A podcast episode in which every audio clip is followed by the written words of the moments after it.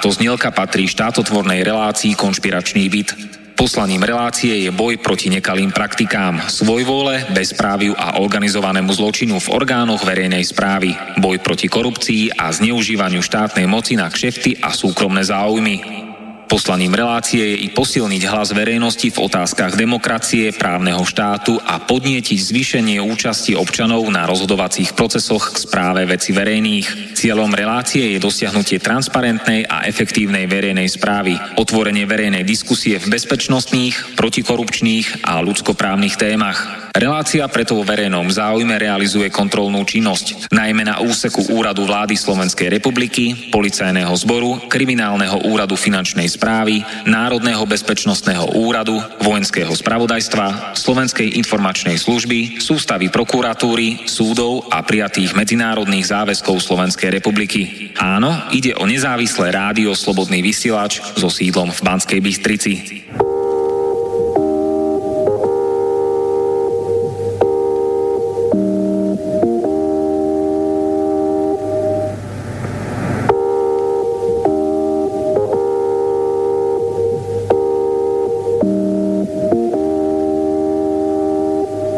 Dnes to bude mimoriadne vysielanie zo známeho konšpiračného bytu v Bratislave.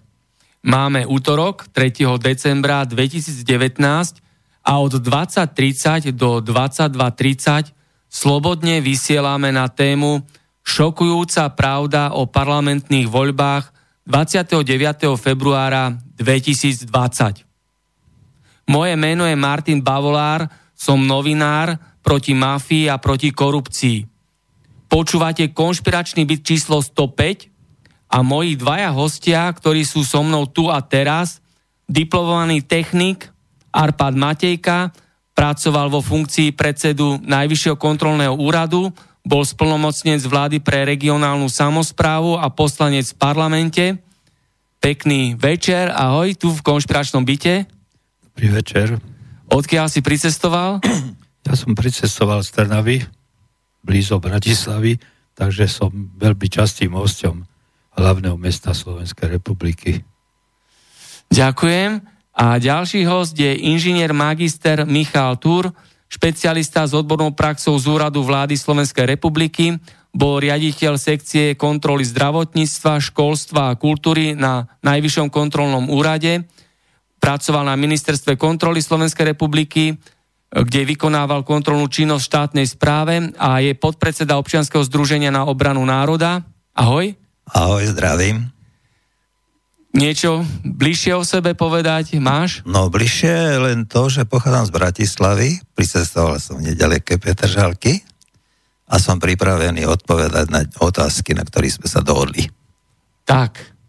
A každý, kto chce, nech sa zapojí do tejto slobodnej diskusii v Bratislavskom konšpiračnom byte.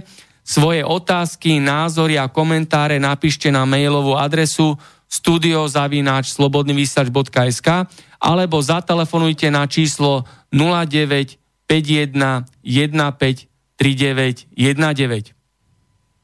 Ústava Slovenskej republiky jasne, zrozumiteľne a presne určuje, že Slovenská republika je zvrchovaný, demokratický a právny štát. Neviaže sa Slovenská republika na nejakú ideológiu ani na náboženstvo. Demokracia je vtedy, keď štátnu moc má ľud. Demokracia je teda ľudovláda. Vlastníkom štátnej moci je každý občan. Demokracia je založená na princípe rovnosti všetkých občanov bez ohľadu na výšku ich bankového konta a aké majú majetkové pomery, aký majú plat alebo dôchodok, bez ohľadu na pohlavie, vierovyznanie a náboženstvo. Všetci sú si rovní bez ohľadu na politické či iné zmýšľanie. Demokracia je vláda väčšiny, to znamená, že väčšine sa podriaďuje menšina. Demokratické rozhodovanie o verejných a štátnych veciach je priame alebo prostredníctvom zvolených poslancov v parlamente a zvoleného prezidenta v prezidentskom paláci.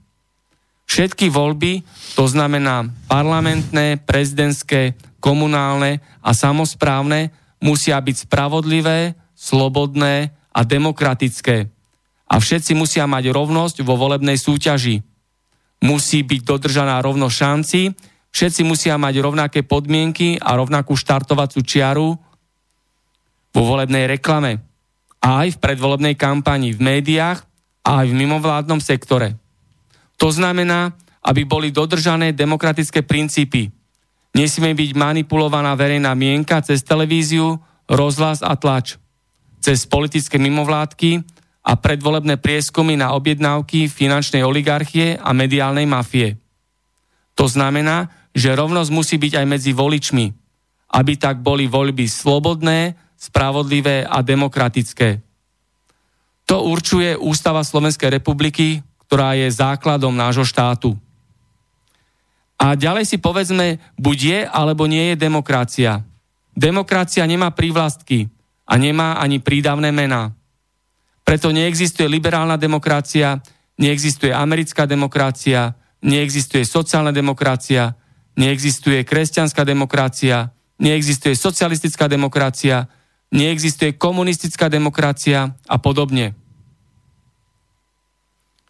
Na úvod mojim dvom hosťom dám otázku. Blíži sa sobota 29. februára 2020, kedy budú parlamentné voľby a bude znamenať tento deň koniec politickej korupcie tu na Slovensku, a to tak, že už Slovensko bude lepšie, bezpečnejšie, spravodlivejšie a bohatšie, ale konečne pre nás všetkých. Pretože politická korupcia je na najvyšších miestach vo vláde, parlamente, súdnictve a v prezidentskom paláci, ale aj v politických mimovládkach a mediálnej mafii. Politická korupcia zavinila a spôsobila zločinecké kauzy Gorila, Kočner, Bašternák, Kuciak, Lipšicové stádo, nájomné vraždy a tak ďalej. Kvôli politickej korupcii existuje netransparentné financovanie veľkých politických strán. Politická korupcia určuje, kto má akú veľkú volebnú kampaň a predvolebnú reklamu. Politická korupcia odstraňuje demokraciu a ľudské práva. Politická korupcia zakázala slobodné, spravodlivé a demokratické voľby. Politická korupcia vytvára priestor pre rozvoj organizovaného zločinu.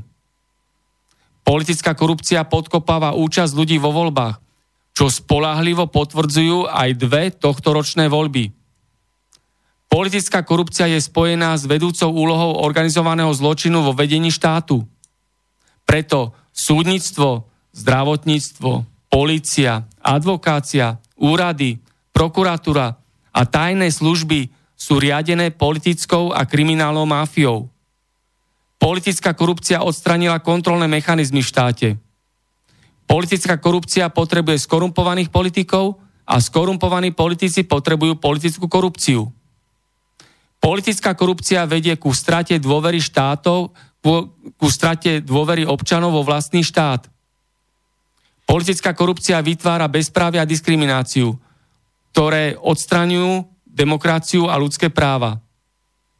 Politická korupcia vytvorila na Slovensku politickú žumpu, v ktorej politickí potkaní vytvorili prehnitý a totalitný režim, ktorý núti ľudí držať hubu a krok. Ľudia majú strach verejne vyhovoriť svoje názory. Vo verejných, verejnoprávnych a veľkých médiách je cenzúra. Polícia a tajná služba SIS sleduje, monitoruje, kriminalizuje a odpočúva ľudí. Sú tu nízke platy a slabé dôchodky. Ale ľudia musia platiť dane, poplatky, odvody, predražené exekúcie a zdravotníctvo je na kolenách. Tak. Pred dvermi povedané sú voľby do Národnej rady Slovenskej republiky a nedávno predseda vlády Pellegrini vyhlásil, že ľudia na Slovensku sa nikdy nemali tak dobre ako doteraz. Čo k tomu? Je to pravda? Je to realita? Alebo je to ďalšia manipulácia a ďalšia dezinformácia medzi ľuďmi? Môžem ja hovoriť? Ja by som úvodom našim spoluobčanom povedal niekoľko slov k tomu, čo povedal pán Pellegrini on asi skutočne sa má tak, ako nikdy predtým. Keďže pred nami sú blízko voľby do Národnej rady, ktoré majú byť uskutočnené 29. februára 2020, tak úvodom chcem tomu povedať toľko, že ak prídeme na návštevu s priateľom, pôjdeme si posieť nákav podobne, tak zistujeme, že väčšina občanov prejavuje istú nostalgiu za socializmom. To preto, lebo občania v tom čase mali životné istoty. Lacné byty, zdravotníctvo, školstvo zadarmo. Neboli priepastné regionálne rozdiely, ani bezdomovectvo, exekúcia a podobne. Ale po dnešnej revolúcii toto všetko negatívne tu máme. Negatívno podaní. Vznikajú tzv. Hladové doliny, priepastné regionálne rozdiely. Ľudia sú mnohí na hranici chudoby, aj napriek tomu, že sú zamestnaní a podobne. Takže treba povedať, že väčšina občanov očakáva zlepšenie životných podmienok, tak treba sa orientovať podľa volebných programov politických strán a hnutí a nie podľa výsledkov agentúr, ktoré hovoria o tom, ktoré politické strany aké percento dostali. Situácia je taká, a to hovorím otvorene, pretože to poznáme, občania by sa mali zamerať pred voľbami na to, aby znovu nedoplatili na to, že si nevolia svojich záchrancov, svojich spasiteľov, ale by si znovu nevolili medzi inými aj svojich katanov.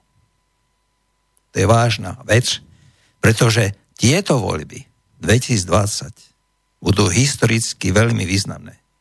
Vieme, že tu bojujú teraz proti sebe dva tábory. Jeden liberálny, druhý je sociálny a neoliberálny tábor má záujem nastoliť novú politickú situáciu. Nepáči sa im, čo je sociálne, prehlasujú, že bude treba preorať Ústavu Slovenskej republiky, hovoria, že zrušia mnohé zákony, ktoré doterajšie sociálne vlády prijali a podobne. Už doteraz platná Ústava Slovenskej republiky sa v mnohých veciach nedodržuje zo strany štátnych orgánov. Tak aký má potom zmysel meniť niečo, čo sa nedodržuje? Ja by som tomu ešte toľko povedal, pán moderátor. Väčšina našich občanov nevie o tom, že doterajšie politické strany, najmä počas Durindovej a počas Ficovej, postupovali tak, aby si zabezpečili čím najdlhšie dlhšiu moc v štáte si udržať, tak si prispôsobili mnohé zákony po svojom. Pripracovali, schválili si asi 5, ale 6 zákonov takých, ktoré sú v rozpore s Ústavou Slovenskej republiky, budem konkrétny. Z tých 5 zákonov sa budem venovať 2. Zákon o voľbách, ktorý má číslo 180 roku 2014, je to rizo stranický zákon, je protiústavný, v rozpore s článkom 12 odsek 1 2 Ústavy Slovenskej republiky, preto, poviem prečo, lebo môžeme voliť len tých kandidátov do Národnej rady, ktoré politické strany a hnutia uvádzajú na svojich kandidátnych listinách. Iných voliť nemôžeme. Predstavte si, že poznáme napríklad nejakého riaditeľa nemocnice, ktorý má perfektné úspechy, riadi to hospodárstvo tak, že nevykazuje tam ani stratu, je to čisté, nie sú tam problémy organizačné, odborné a podobne, také by mali byť jeden z adeptov napríklad na ministra zdravotníctva. Ale personálna politika je taká, že za ministra zdravotníctva sa hodí lepšie bývalý šéf pošty, Slovenskej pošty, nebudem hovoriť priezvisko, občania to vedia, a za... No Tomáš Drucker. No teraz čo je dobrá voľba. A za podpredsedu vlády pre investície, informatizáciu a eurofondy lekára. Je to je na hlavu postavené. Prosím? Raši. Je to Raši. No, treba presne povedať mená konkrétne. Ano. V konšpiračnom byte je sloboda prejavu, sloboda vyjadrovania. Menám, ale myslím, že občania aj tak vie. Ale ďakujem pekne za pozornosť. Ja sa spýtam, kde je zakotvené v ústave, že politická strana musí zaplatiť vstupenku 17 000 eur, aby kandidovala vo voľbách, kde je napísané v ústave, že na založenie politickej strany musí mať 10 000 podpisov a kde je v ústave napísané, že na vstup do parlamentu je 5% hranica. Pán moderátor, toto odpovie môj kolega. Ja sa teraz budem venovať tomu, čo je hlavné pre voľby, ktoré pre nás sú dôležité, pre občanov, pretože sa bude... Jedná sa o historický moment. Poviem hneď.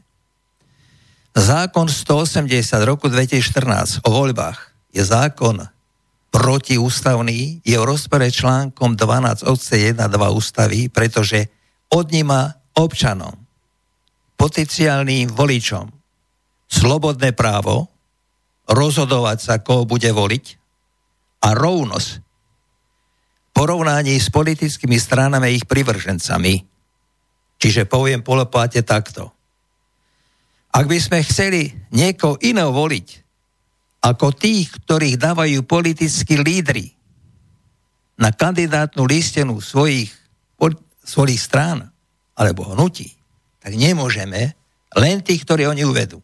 To znamená, môže voliť len tých, napríklad, ktorých tá dá Matovič, ktorých tá dá Sulík, ktorých tá dá Fico a tak ďalej. Iných nie. Preto tento zákon je protiústavný. Volilo sa už podľa neho v roku 2016 a musíme občanom povedať, že výsledky týchto volieb boli nelegitímne. Národná rada, ktorá schvaľovala rôzne akty, sú nelegitímne. Poslanci, ktorí tam boli zvolení, sú nelegitímni. Dokonca aj prezidentka Slovenskej republiky skladala sľub pred Národnou radou nelegitímnou.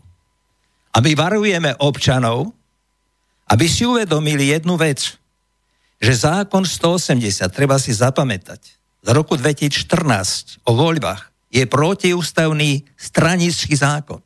A kto má vyhlásiť, že takýto parlament je nezákonný? No, my sme, o nej to poviem, my s kolegom Arpádom Matejkom, ako predstaviteľi občianskeho združenia Na obranu národa, sme už v roku 2018 upozornili písomne Ústavný súd Slovenskej republiky na to, že zákon číslo 180 z roku 2014 o voľbách, čiže volebný zákon, je protiústavný a výsledky neho sú nelegitímne.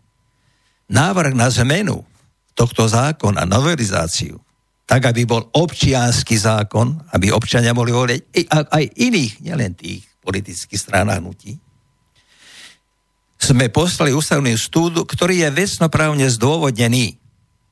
Povedali nám len toľko, že ak sa majú tým zaoberať, že musia mať splnomocne advokáta. Predstav si, pán moderátor, že ústavnému súdu povieme, že tento zákon je v rozpore s ústavou, že výsledky volieb sú nelegitímne a oni k tomu potrebujú, aby my sme si zaplatili nejakého advokáta, aby nám tam splnomocnenia. Im tam vôbec nevadí, my sa tým nezoberajú. Pre nej je dôležitý ten advokát. A vieš prečo? No preto, lebo aj zákon 38 z roku 93 o ústavnom súde je v rozpore s ústavou Slovenskej republiky. To je hanba. A tento zákon, len poviem, a už teraz ja tebe dám slovo, aj tento zákon sme poslali ústavnému súdu a nám odpísali, áno, že to je náš názor. A končím a čakám, aká otázka príde ďalej. My sme tento zákon dali na vedomie predsedovi Národnej rady, prezidentovi bývalým Kiskovi. V súčasnosti zase dávame na vedomie novej prezidentke pani Čaputovej. Aké boli odpovede? Odpovede z Ústavného súdu sú tie, čo som povedal. Kiska? V jednom prípade, alebo jasných prípadov bolo, že treba mať splnomocnenia advokáta. Takže Ústavný súd sa nedíva na to, že či je rozpre z ústavu ten zákon, alebo nie, ale k tomu pošle. A keď my pošleme tá advokáta, a ešte takú perličku poviem, Ústavný súd, nech dobre počúvajú občania. A nech ma zoberie hoci kto za slovo. Ústavný súd sa ráta, že je tam výkvet súdnictva. My nespochybňujeme, že nie je, lebo my sme mali odpoveď od predošlých súdcov Ústavného súdu, nie od týchto. Ja mám to prepáčenie. Tí do toho teraz nepatria. Títo ústavní súdcovia na čele s predsedničkou Ústavného súdu nám písali hlúposti. Napríklad, ako je možné, že ústavný súdca neovláda ústavu a je ústavný súdca. Neovláda zákon 38 o súdoch, Ústavnom súde a je ústavný súdca. A teraz chcem povedať, žiadali od nás, aby sme dali splnomocnenie advokáta a to nie je pravda. Ústava to neuplatňuje, to len ich zákon, ktorý je rozpor s ústavou. A ešte povie jednu vec. Politické strany počnú s Durindovou vládou a predtým aj Mečiarov samozrejme. Si pripravovali také zákony aj na privatizáciu, aby legalizovali zločin, aby sa čím dlhšie udržali v moci, ktoré sú v rozpore s článkom 152 bod 4 Ústavy Slovenskej republiky preto, lebo žiaden zákon nesie byť rozpre z ústavu. A výsledky z toho zákona majú byť neplatné. A ako to vyriešiť? Takúto no situáciu? Práve to chcem povedať. Riešiť to má Ústavný súd, preto sme mu poslali. Ale pozor, keď som hovoril o Dzurindovej vláde, bolo to v roku 2001, kedy Dzurindová vláda nevyberá samozrejme, myslím, ako koalícia, v tom čase, pretože poslanci o tom hovoria nevláda. Ale hovoríme počas vládnutia teda Dzurindovej vlády, kde mali teda väčšinu poslancov v Národnej rade, tak v tom čase urobili to, že z ústavy z článku 130 vyňali odsek 3, ktorý umožňoval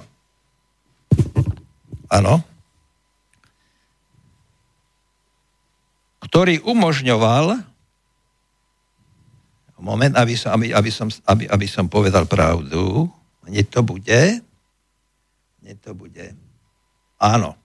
Takže takto, z článku 130 počas vládnutia tzv. Dzurindovej vlády tedajšia Národná rada vyňala z článku 130 ústavy odsek 3. To preto, lebo Ústavný súd mohol podľa tohto odseku článku 130 ústavy začať konanie aj na podnet právnických alebo fyzických osôb, ak namietali porušenie svojich práv a porušenie práv občanov napríklad to, že je tam zákon o voľbách, ktorý odníma právo slobodne voliť a nie sú rovní tým, ktorí sú napríklad na tých listinách. Preto ho vyňali. A nejaký článok ústavy nehovorí, že občania, ktorí majú moc štátu, pretože podľa článku 2 odsek 1 občania dávajú počas volieb moc štátu svojim zástupcom. To znamená, že patrí štát občanom, nikomu inému.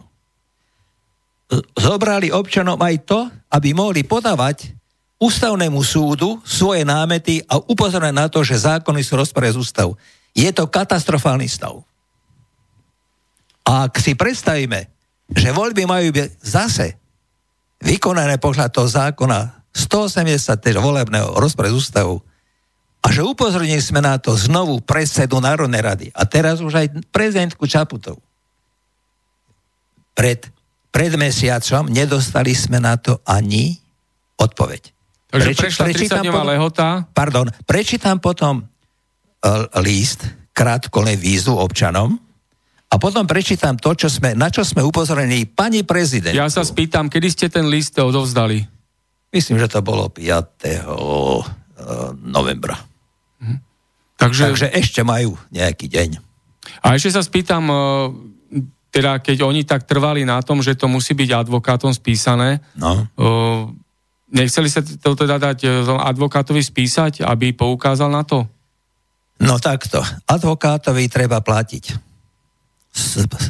Advokát sa riadi advokátským zákonom advokácií. No samozrejme, že to nebude robiť zadarmo, ale sú aj niektorí, ktorí by to robili pro bono. Ale prečo ja ako občan mám platiť advokáta?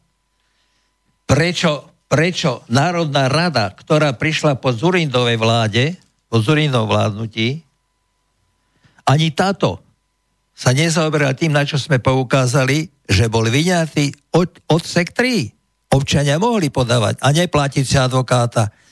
Si predstav to, pán moderátor, že sú tam ústavní súdcovia. To dostali na vedomie. Dostal to predseda Národnej rady. Dostal to prezident. Dostal to predseda vlády. Nikto nekonal, ja si mám ešte zaplatiť advokáta, aby oni sa tým mohli zaoberať. A druhá vec je, keď sme im ešte aj napísali, že v článku 138 vyňali? No aký by bol výsledok, keby to aj napísal advokát, keď oni tam všetci boli dosadení na báze politickej korupcie. Aj tí sudcovia, lebo ústavný súd je totálne spolitizovaný a rovnako aj tieto funkcie sú všetko na báze politickej korupcie. Tak aký by bol výsledok? Áno. Skúsme sa nad tým zamyslieť. No, zamyslíme sa takto. To, že oni boli povinní konať, keď sme my im napísali, vecnoprávne zdôvodnili, že v rozpore zákony z ústavu, napríklad zákon o politických stranách a zákon o voľbách, boli povinní, lebo my sme ich upozornili na to, že článok 152 ústavy má odsek 4, ktorý stanovuje, že výklad a uplatňovanie ústavných zákonov a ostatných všeobecne záväzných právnych predpisov musí byť v súlade s touto ústavou a nerozpore s ňou. Čiže oni boli povinní konať a nekonali. A čo môže občan viacej urobiť? Oslovili ste aj medzinárodné organizácie? Medzinárodné organizácie sme neupozornili, ale sme upozornili ich, že pokiaľ nebudú veci konať, tak ich upozorníme. No ale nekonajú. Nekonajú. No a čo s tým ďalej? Uvidíme, či ešte niečo urobia do volieb. Ale na to vždycky treba peniaze. Vždycky. A zatiaľ sme sa neobrátili na našich poslancov, ktorí sú napríklad Európskej únie a podobne. Skúsime ešte doma všeličo riešiť, až potom budeme volať zahraničie. Dobre, v Európskom parlamente sú poslanci za Slovenskú republiku a tí sa tam dostali prakticky tiež na báze, na základe politickej korupcie. Čo od nich očakávate potom? Že koho budú chrániť? Politickú korupciu alebo ľudské práva a občianske záujmy? Ja poviem takto. Čest výnimkám do Európskeho parlamentu sa dostali aj ľudia opravdene, ktorí sú odborníci, ktorí sú národovci, ktorých sú občanov dobre, uvedomujúci, že pochádzajú z nich. Ale sú tam ľudia, ktorí tam skutočne nepatria, ktorí sú tam roky, rokuce odložení, tak aby tu nezavádzali a podobne. Zoberme si len jednu z tých bývalých poslankyň, ktoré boli v Európskom parlamente. Nebudem hovoriť ani, prosím ťa, ani ty. Ja prosím, pán moderátor, ak vieš, o ko ide. Prečo? Bola tam poslankyňa... Ale prečo nemôžem povedať jej meno? Teraz poviem, Európskeho parlamentu, ktorá chcela dokázať našim občanom, že z 250 eurového platu alebo dôchodku sa dá vyžiť. Europoslankyňa, ktorá má tam plat 15 000 mesačne, nehovoria o ďalších príplatkoch a odmena a tak ďalej, 15 000, tak je tak sociálna, že ona išla a to hovorila normálne v televízii, myslím, Tatry, však to počúval aj kolega, možno aj ty. Však môžeme podať jej meno. Povedz, pán kolega. Myslím, že sa volá poslankyňa Záborská, ktorá je teraz na kandidátnej listine u pána, teda u Olano. No, čo je to za človeka, ktorý zarába 15 000 mesačne a tu ide dokazovať, že občan môže vyžiť mesačne za 250 €. A táto sa teraz znovu uchádza o hlasy voličov. S 3,5 tisícovým dôchodkom a ďalší platom, však vieme dobre, že poslanci teraz, tak to vykričal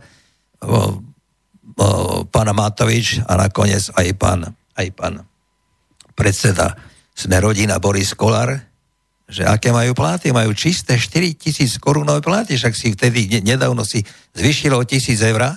A situácia je teraz taká, že však budeme ešte o tom hovoriť, ako vlády vládli. Ale to potom. K tomu len toľko, že občan viacej nemôže urobiť. A druhá vec je, my sa vystavujeme obrovskému riziku. Akému? No asi takému, ako to zažil Kuciak. Veď my tu naburáme voľby, my hovoríme, že v súlade s ústavou nie sú tieto zákony, že sú rozpore s ústavou a že podľa nich tá volí. Napriek tomu, že sme ich upozornili, že už aj táto Národná rada, ktorá bola volená týmto zákonom 2016, je nelegitímna. Vie o tom pani predsedníčka Čaputová. Takže je to nezákonný parlament. Prosím? Nezákonný parlament. Áno, nezákonný parlament. Dobre, oslovili ste aj nejaké veľké médiá a politické mimovládky? My sme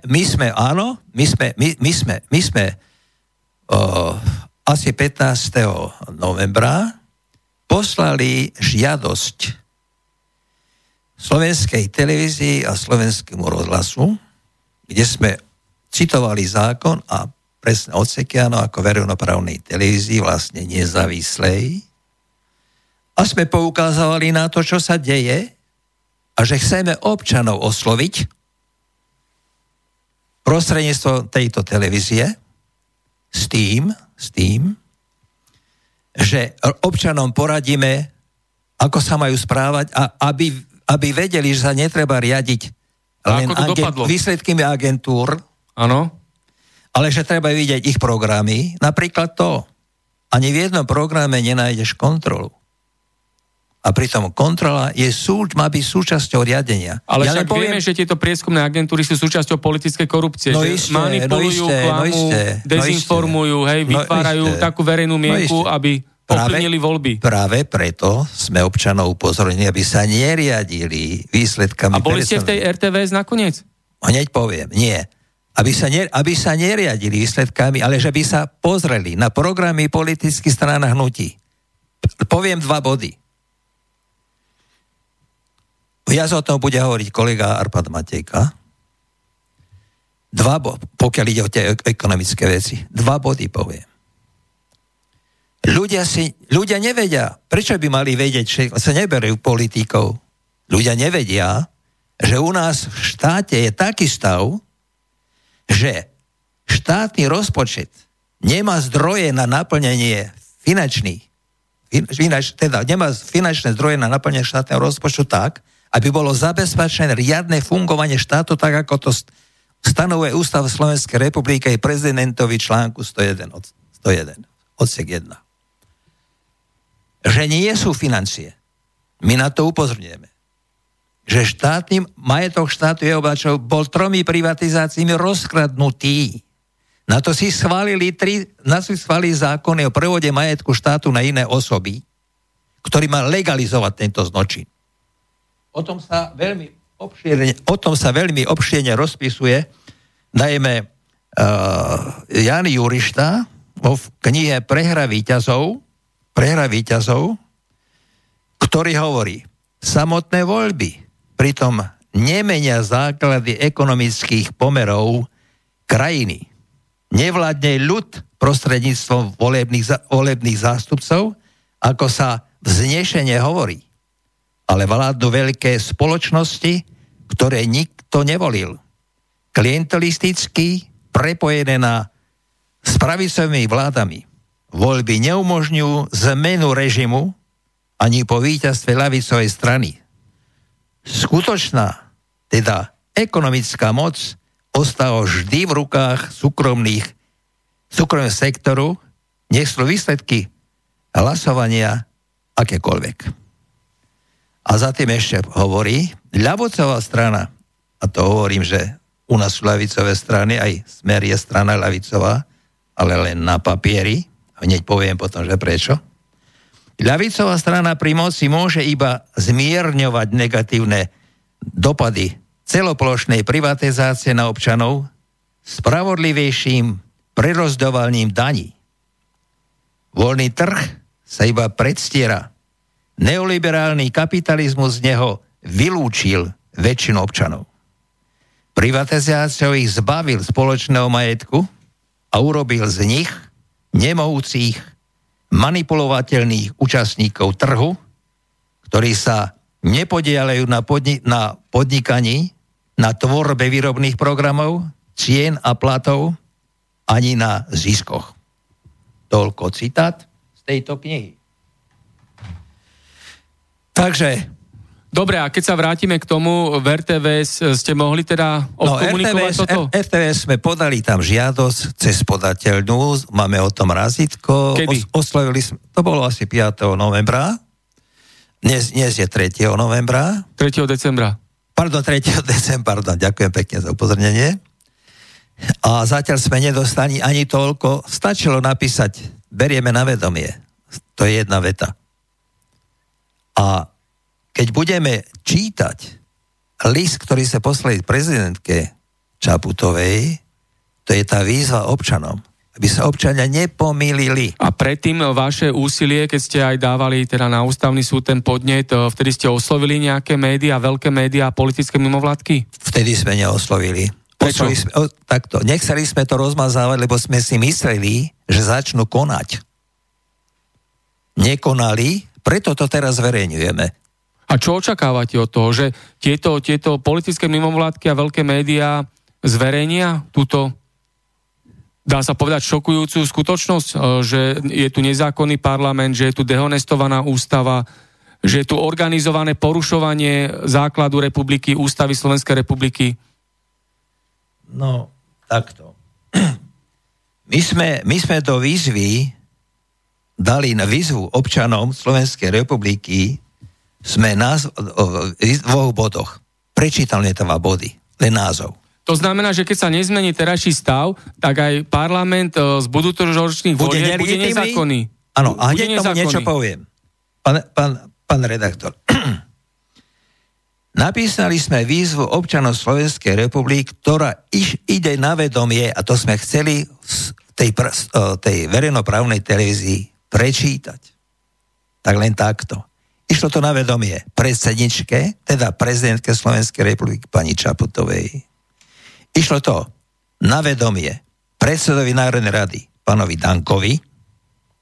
Išlo to na vedomie Ústavnému súdu.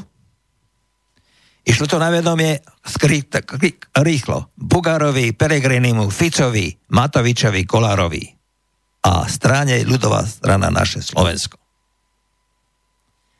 Ani sme nedostali na to. Od nikoho ste nedostali odpoveď? Od nikoho.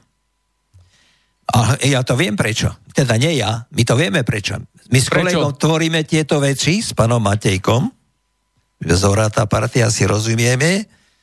A to je tiež človek veľmi svedomitý, čestný národovec.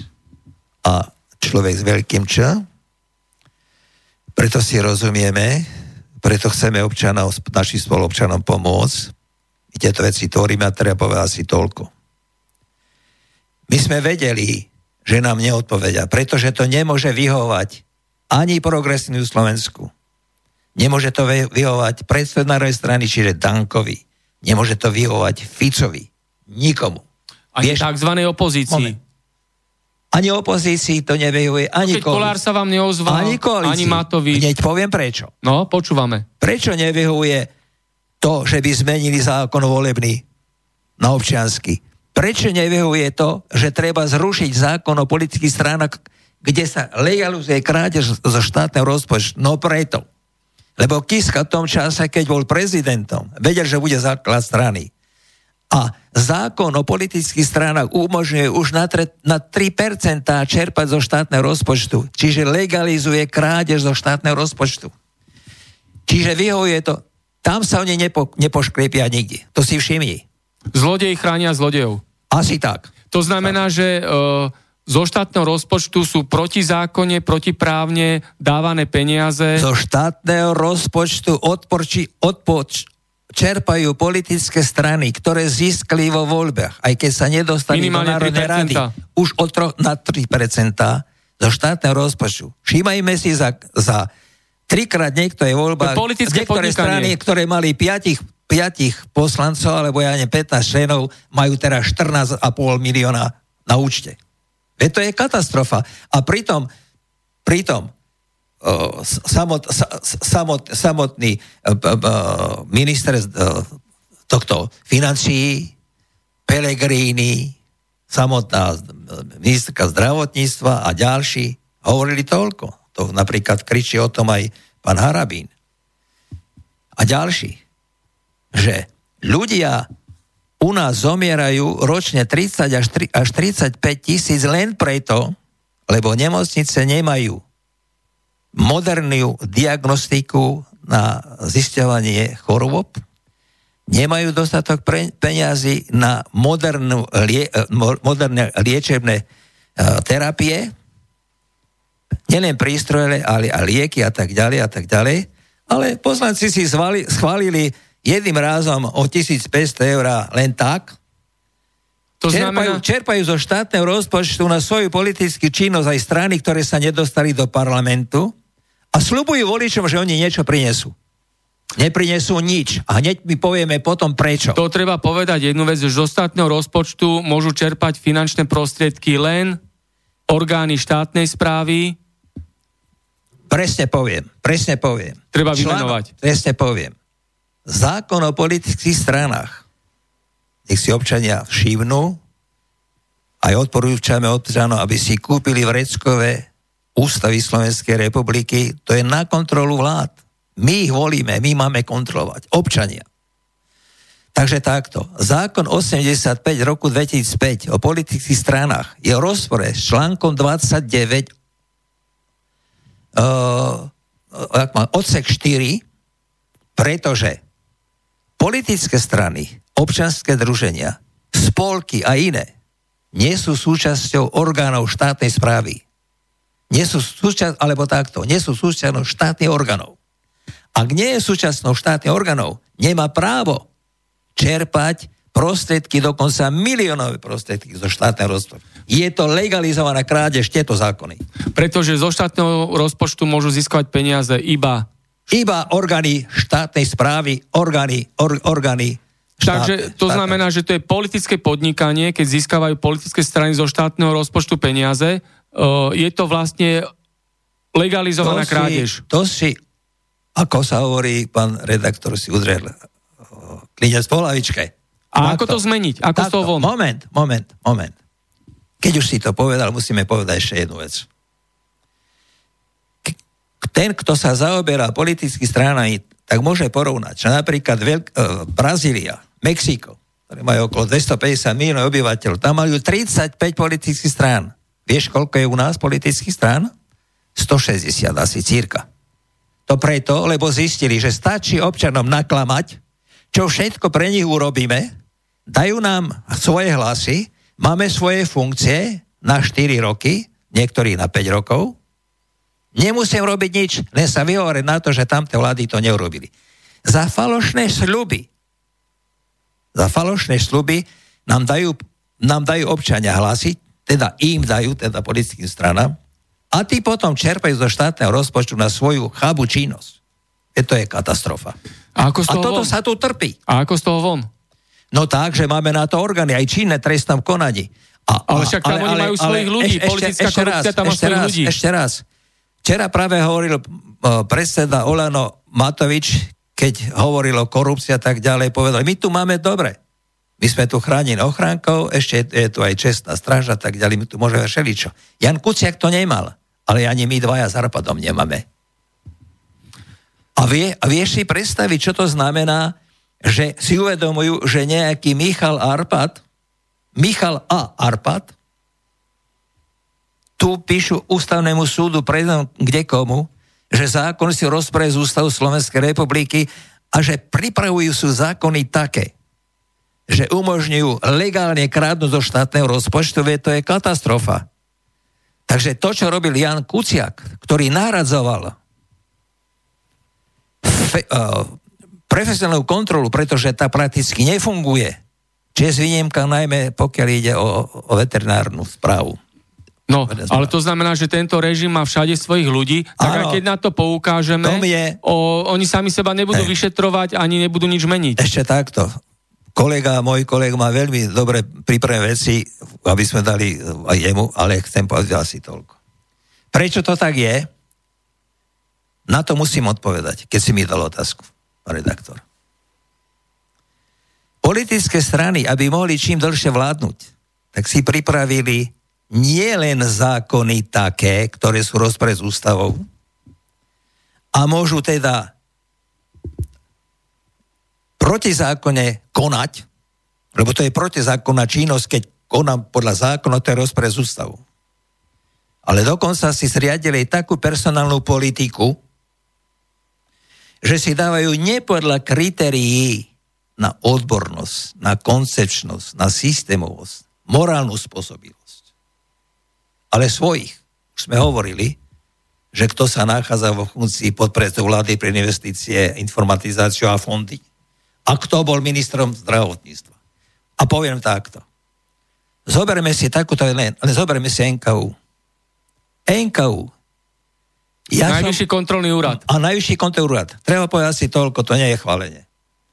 Keď som bol na ministerstve kontroly, tak robili výber asi zo 150 kontrolorov a nakoniec si vybrali mňa za člena expertnej komisie vlády Slovenskej republiky na prípravu ústavy Slovenskej republiky.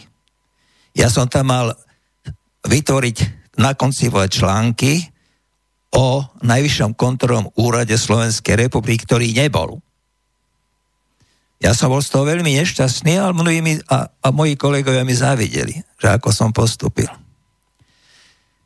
Mečiar k nám chodil ako predseda vlády. A Číč, akademik Číč, bol predsedom tejto expertnej komisie vlády Slovenskej republiky na príprave ústavy Slovenskej republiky. Takže ja a potom aj Arpad povie, my sme boli pri zrode z tohto štátu samostatného Slovenskej republiky. Ale jeho poverili vláda ako splnomocnenca na zánik ministerstva kontroly a prípravu Najvyššieho kontrolného úradu, takže bola zriadená prezidentská sekcia úradu vlády. On bol vedúci, ako splnomocnec, a mňa určili za odborného koordinátora tejto prezidentskej sekcie na prípravu Najvyššieho kontrolného úradu. Aj sme ho zrealizovali. A teraz pozor. Jednoducho sa dá nezávislý kontrolný úrad urobiť úplne závislým. To urobil Vladimír Mečiar jednoducho. Dal tam psychológa z Gumarne Puchov. Dobre, občania, nech počúvajú. Ja sa pýtam, môže byť takto riadený štát takýmto spôsobom protiústavné zákony, personálna politika zvrátená, rozkladanie majetku štátu, rozkladanie eurofondov. Potom budeme hovoriť aj o štátnom rozpočte na rok 2020. Povieme si bližšie. Ale ja by som teraz bol rád, keby dostal slovo môj kolega. Áno. Matejka. Ešte sa spýtam, aká bola politická korupcia pri vzniku Slovenskej republiky v roku 1993, keď teraz môžeme zrozumiteľne a oprávnene povedať, že celé súdnictvo, to neznamená len ústavný súd, ale všetky okresné súdy, krajské súdy, najvyšší súd a samozrejme aj ústavný súd sú pod vplyvom politickej korupcie. Sú tam politické nominácie, je tam justičná máfia, ktorá je predĺžené chápadlo politickej máfie.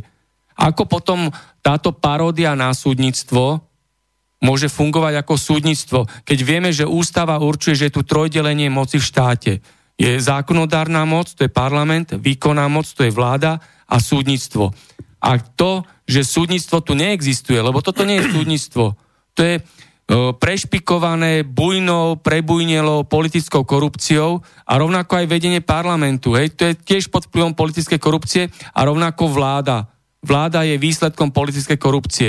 A sa spýtam teda späť k tomu vzniku Slovenskej republiky 1. januára 1993. Ano. Aký bol vtedy stupeň politickej korupcie? No, treba povedať, že v tom čase ešte nebol sprivatizovaný majetok štátu a občanov. Vtedy si ľudia aj tejto komisii boli, dá sa povedať, úplne rovní. A musím povedať toľko, a nech ma aby počuli, a nemyslím, že ja tu niekoho kritizujem, tá komisia skutočne bola odborná, boli sme len 6-členná komisia.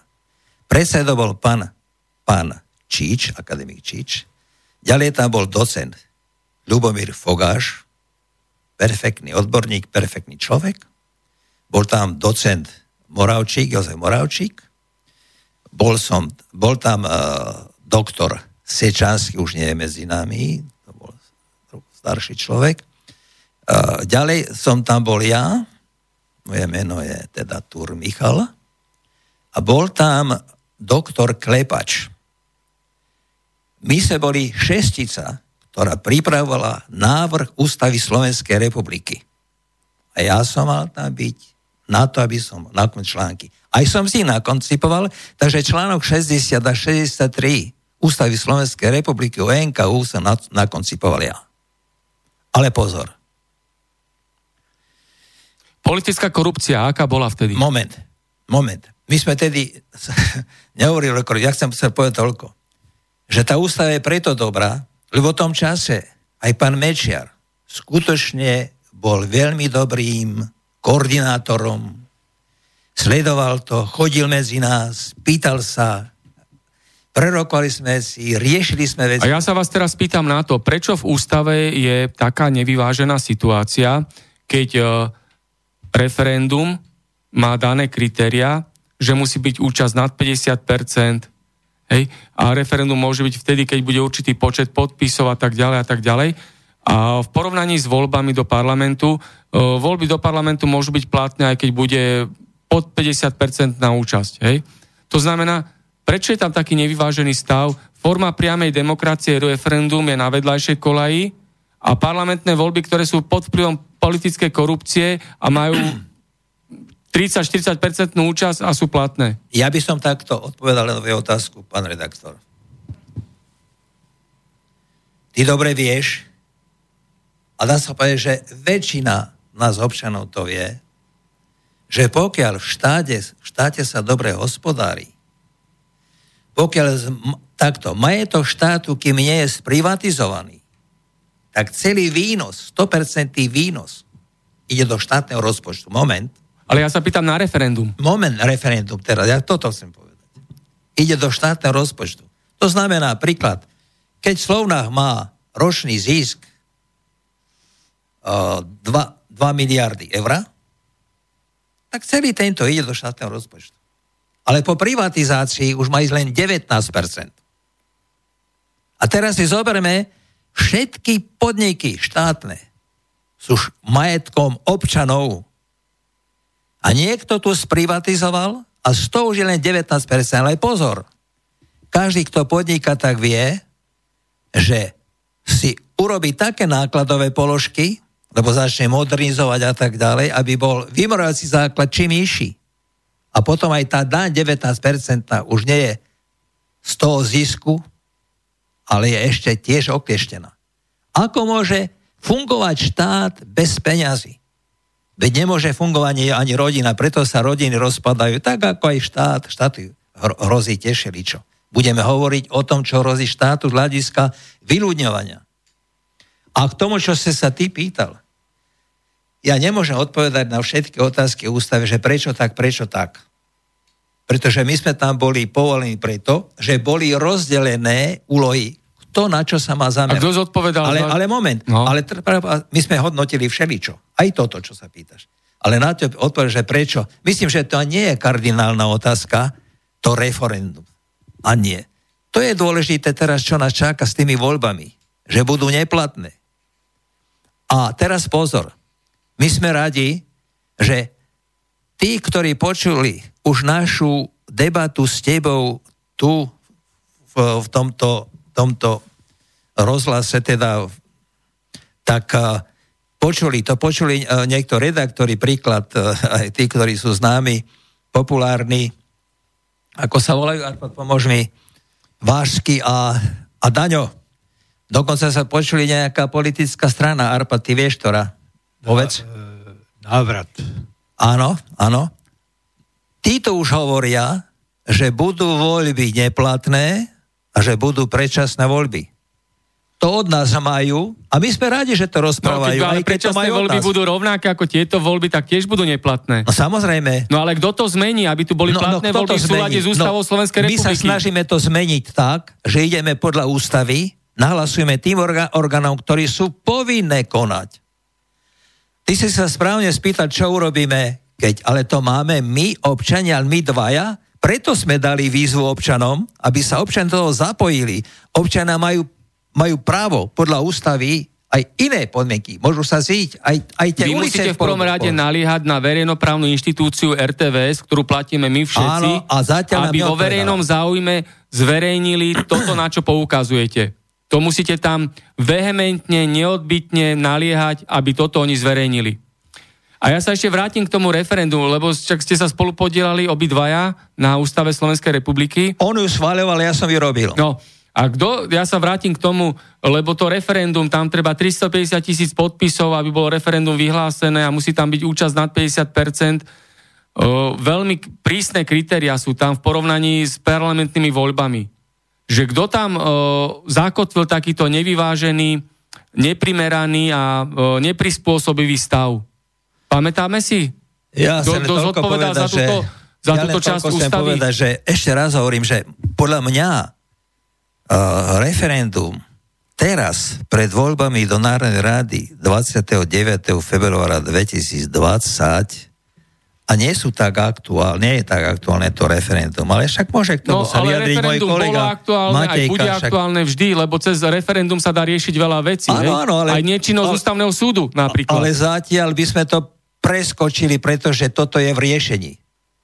Tam zase nebol ani 30 dní, takže počkame. Hej, takže už si nepamätáš, kto riešil referendum. Presne ti neviem povedať. Dobre, a ja sa spýtam, kde je v ústave napísané, ako som už predtým hovoril, že musí byť minimálne 5% výsledok v parlamentných voľbách, aby sa strana dostala do parlamentu, že musí zaplatiť strana, ktorá chce sa zúčastniť volieb 17,000 €. Toto riešia zákon o politických stranách, ktorý zase teraz bol novelizovaný. Ale v ústave, kde to je určené? V ústave to nie je. Tak. A je to potom v súlade s ústavou? Samozrejme, že nie. Rovnako, že na založenie... Však práve to sme napísali ústavnému súdu. A ten je nečinný. Ale tí to neriešia, pretože im to vyhovuje. Ja poviem takto. My s kolegom Arpadom Matejkom sme si povedali, no samozrejme, že to nebudú schvaľovať ani Smer, ani SNS, ani opozícia, SAS a tak ďalej. Bo kalkuluje každý s tým. Ak nezostane vládu, tak bude mať aspoň volebné preferencie a niekoľko miliónov na účte. A z toho sa dá krásne žiť, pretože tam si môže politická strana a tí, ktorí s peňazmi robia, účtujú, tam išiel, hen išiel, kto to bude zisťovať, či bol na nejakej debate s občanmi a podobne. Medzi tým došiel mail do konšpiračného bytu od poslucháča Slavomíra a ten nám napísal: aká je toto totalita, keď voľby neboli ukončené a Čaputová sa premáva ako prezidentka? Čo na to hovoria demokrati v zahraničí? Alebo aj oni majú hlavu v piesku? Toto nám napísal posluchač Slavomír. A čo si o tom myslíte vy? Tak ja, keď už som o tom hovoril. My sme pani prezidentke napísali, že voľby roku 2016 podľa zákona z roku 2014, ich výsledky sú nelegitímne, pretože ten zákon je rozpor s ústavou. Ale to sme nepovedali, že ona nie je legitímna, lebo ona vlastne ju volili občania, iba skladala prísahu pred nelegitímnou Národnou radou. A sme jej povedali, že jej môžeme pomôcť riešiť tento nežiaducí protiústavný stav. Ja potom musím, pán redaktor, mi musíš dovoliť, ja poviem slovo musíš, aby som prečítal, aby občania vedeli, čo sme napísali. To je prezidentka, to je hlava štátu. Aby vedela, čo sme jej napísali. Aby vedeli občania. A je podľa teba legitímna hlava štátu? Nie som kompetentný o tom hovoriť. Ale ako občan. Občania ju zvolili. Ale ty ako občan, ako to vnímaš? No vnímam to tak, že skladala sľub pred nelegitímnou Národnou radou. Iba to chcem povedať. Ale voľby vyhrala. Nemôžem. A voľby boli spravodlivé, slobodné a demokratické? Toto rieši pán Harabin. No ale, tvoj názor. Názor nebudem hovoriť, lebo ešte raz zopakujem. Tak nechceš povedať. Prečítaj ten list. Zopakujem. Pán Harabin, ako vieme, napadol voľby tým, že bolo tam viacej hlasov. To vieme. Áno, ako bolo ich vlastne vytlačených. Ale tak som myslel, že ty ako občan, či to vnímaš, či tie voľby boli. Ale ešte raz hovorím. Bolo by chybou, keby ja som sa do toho montoval a hovoril. Na to sú orgány, ktoré za to berú peniaze. Pani Čaputová vo funkcii prezidentky Slovenskej republiky má svoj tím kancelárie prezidenta republiky. Vybrala si odborníkov. Sú tam sudcovia, ktorých ona podpísala a dala im, teda posvetili funkciu ústavných sudcov. Nech sa s nimi rádi. Oni tam boli politicky dosadení.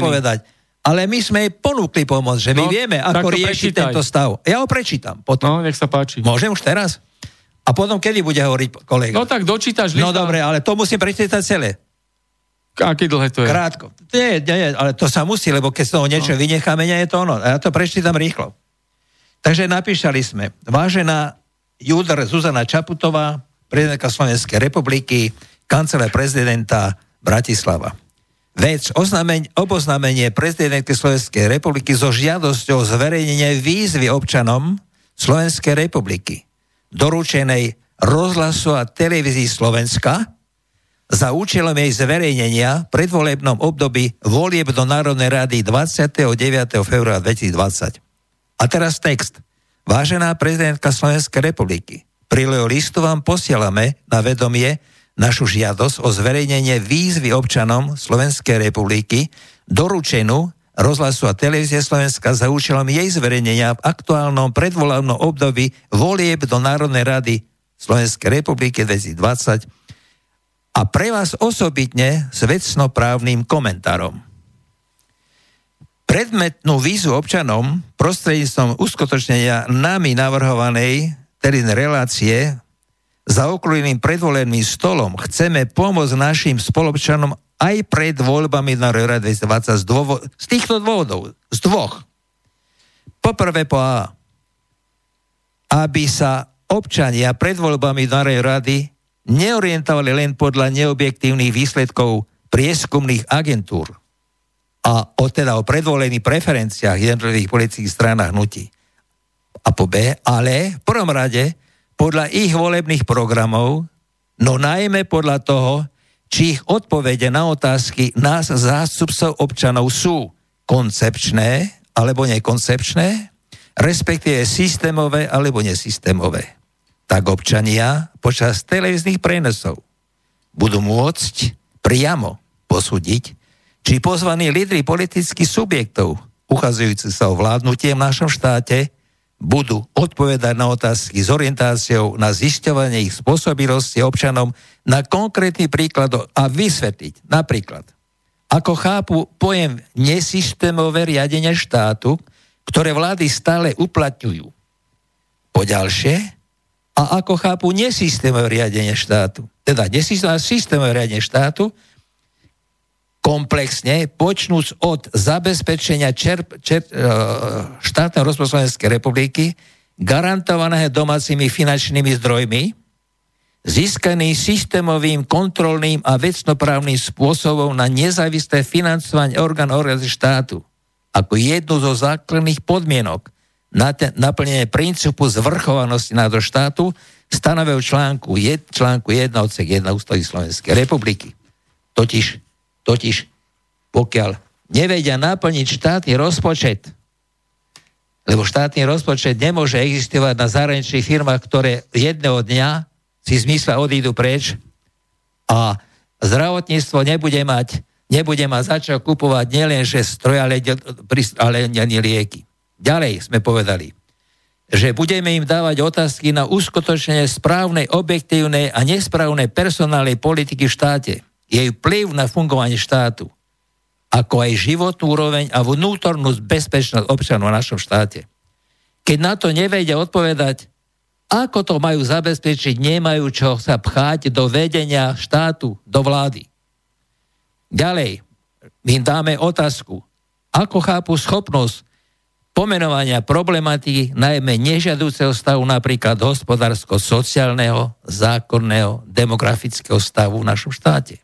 Ďalej, či vedia, čo to znamená správne, výstižne a komplexne analyzovať objektívne, subjektívne, vnútorno-hospodársko, sociálne bezpečnosti vývoj štátu a občanov. Príčiny priepastných regionálnych hospodárskych sociálnych rozdielov v štáte. Príčiny vyľudňovania viacerých oblastí vidieka, najmä mladou generáciou. Spôsoby účinného riešenia týchto problémov a tak ďalej.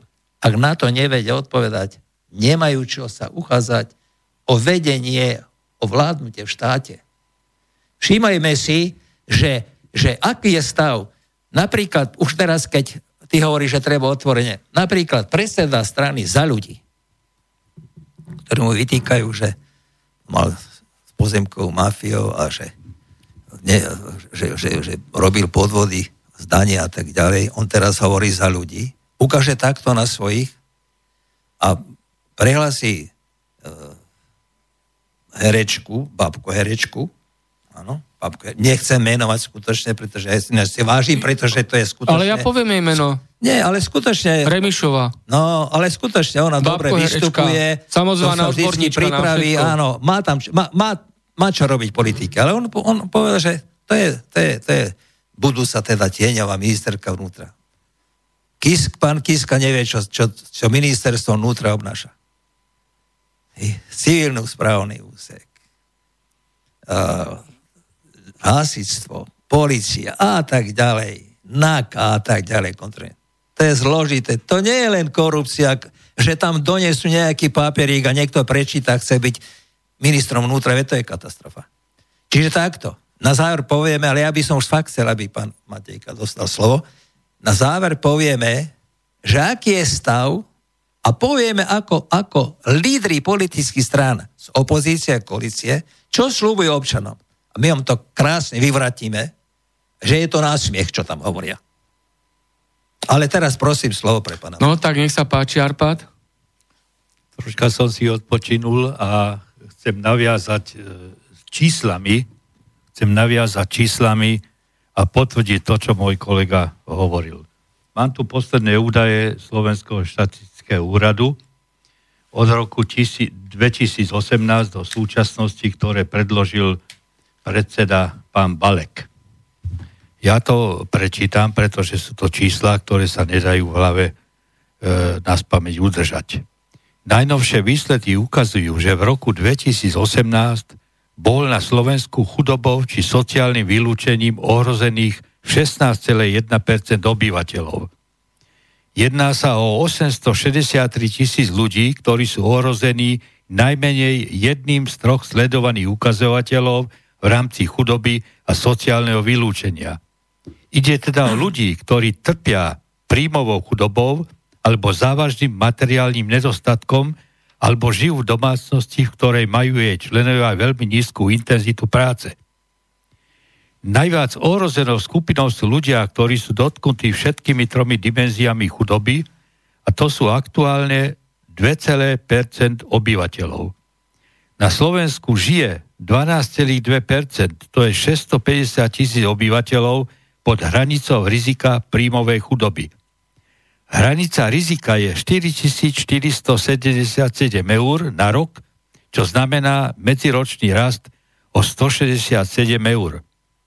Hranica rizika chudoby sa tak každý rok zvyšuje a od roku 2006 sa zvýšila viac ako dvakrát. Uvádza sa tiež, že chudobou je najviac ohrozených 48,9% nezamestnaných, ale aj 36,9% neúplných domácností osamelých rodičov s jedným alebo viacerými závislými deťmi. Rovnako tak je v ohrození 35,8% úplných rodín s tromi a viac závislými deťmi. Najohrozenejšou vekovou skupinou v rámci príjmovej chudoby sú deti vo veku do 18 rokov, pričom každé 5. dieťa, to je z 20,1%, žije v domácnosti s príjmom pod hranicou chudoby.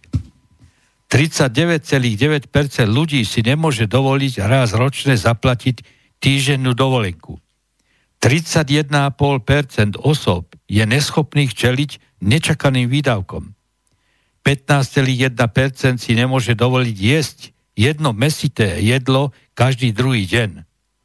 S problémami a nedostatkami pri platení hypotéky, pôžičiek, splátkového predaja, nájomného, energie, kúrenia sa týka až 9,9% obyvateľov. Posledným tretím ukazateľom merania chudoby je veľmi nízka intenzita práce členov domácnosti. Prostredníctvom tohto ukazovateľa štatisti monitorujú podiel ľudí vo veku 0 až 59 rokov žijúcich domácnostiach, ktorých ich členovia odpracovali menej ako 20% celoročného pracovného potenciálu.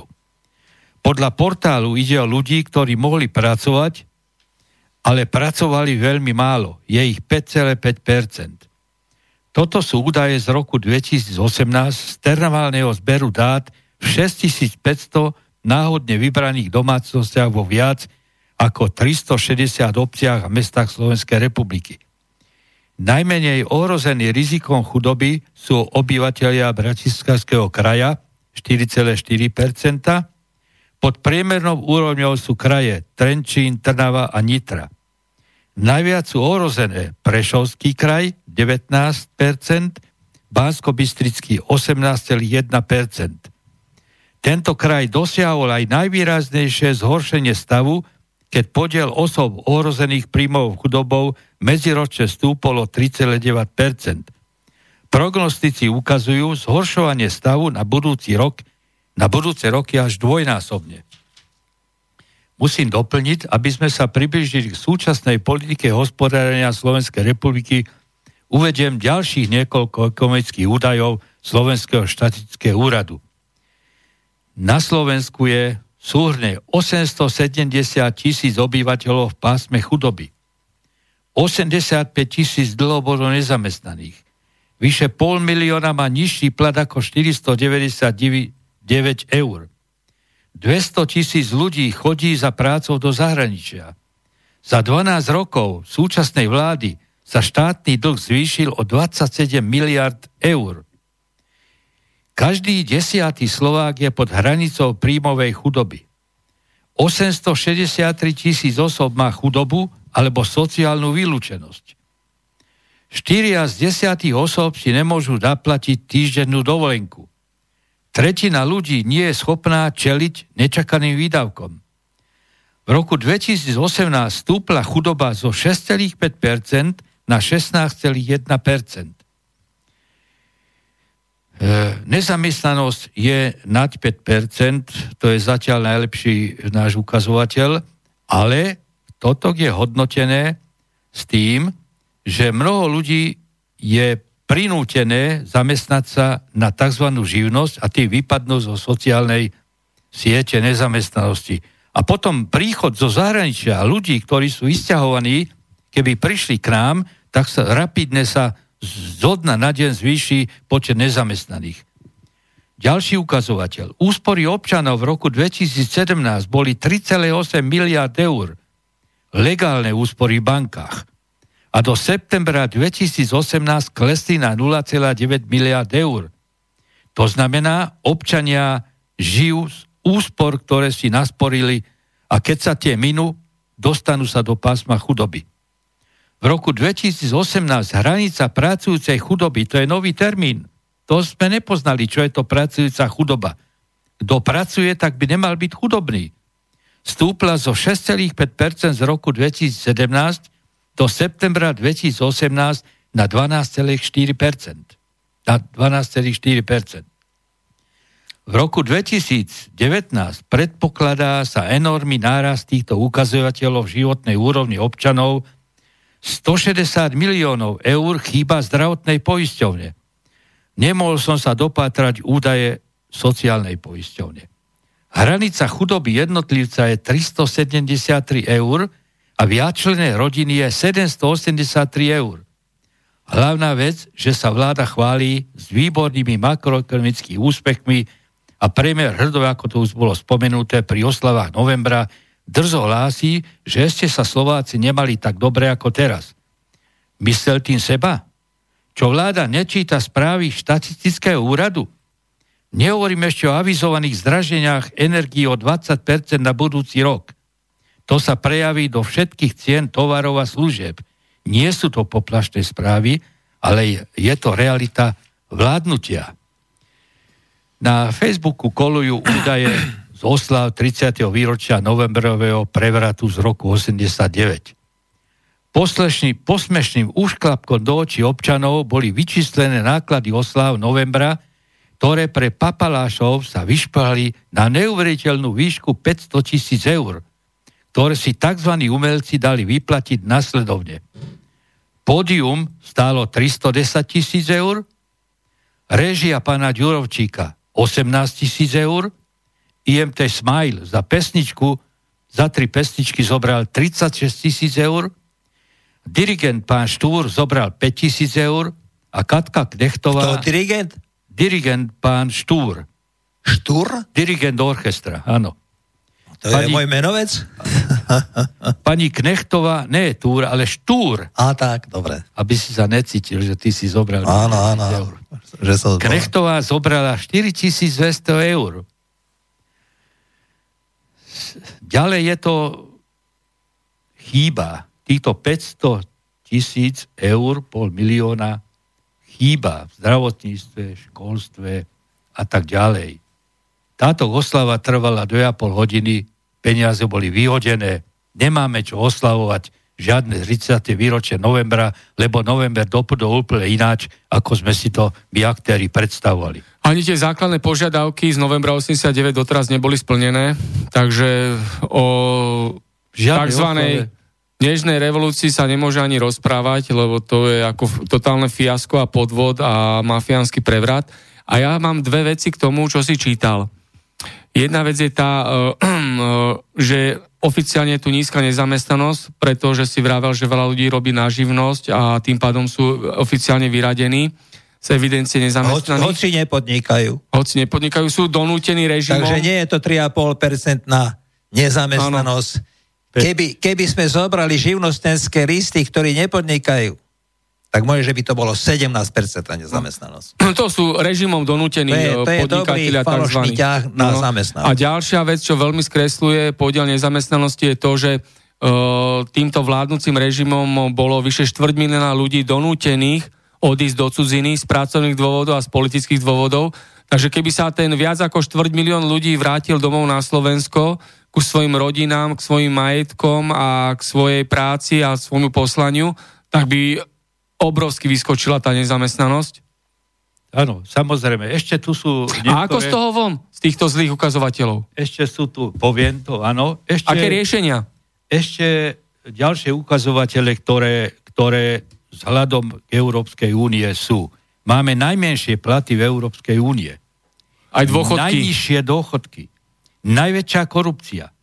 Máme 23 eur rodinné. V Nemecku je to 200 eur. Máme cez 3,7 miliónov exekúcií na 5,5 miliónov občanov. Máme vysoké dane a odvody. Vyššie ceny potravín a nižšej kvality. Najvyššie ceny energií k pomere príjmov v Európskej únie. Hovorí sa, že naše náklady na energie sú oproti Európskej únie nižšie. Ale keď zoberieme naše platy a platy občanov Európskej únie, tak ľahko sa dá vypočítať, že ale to sa nikde nehovorí.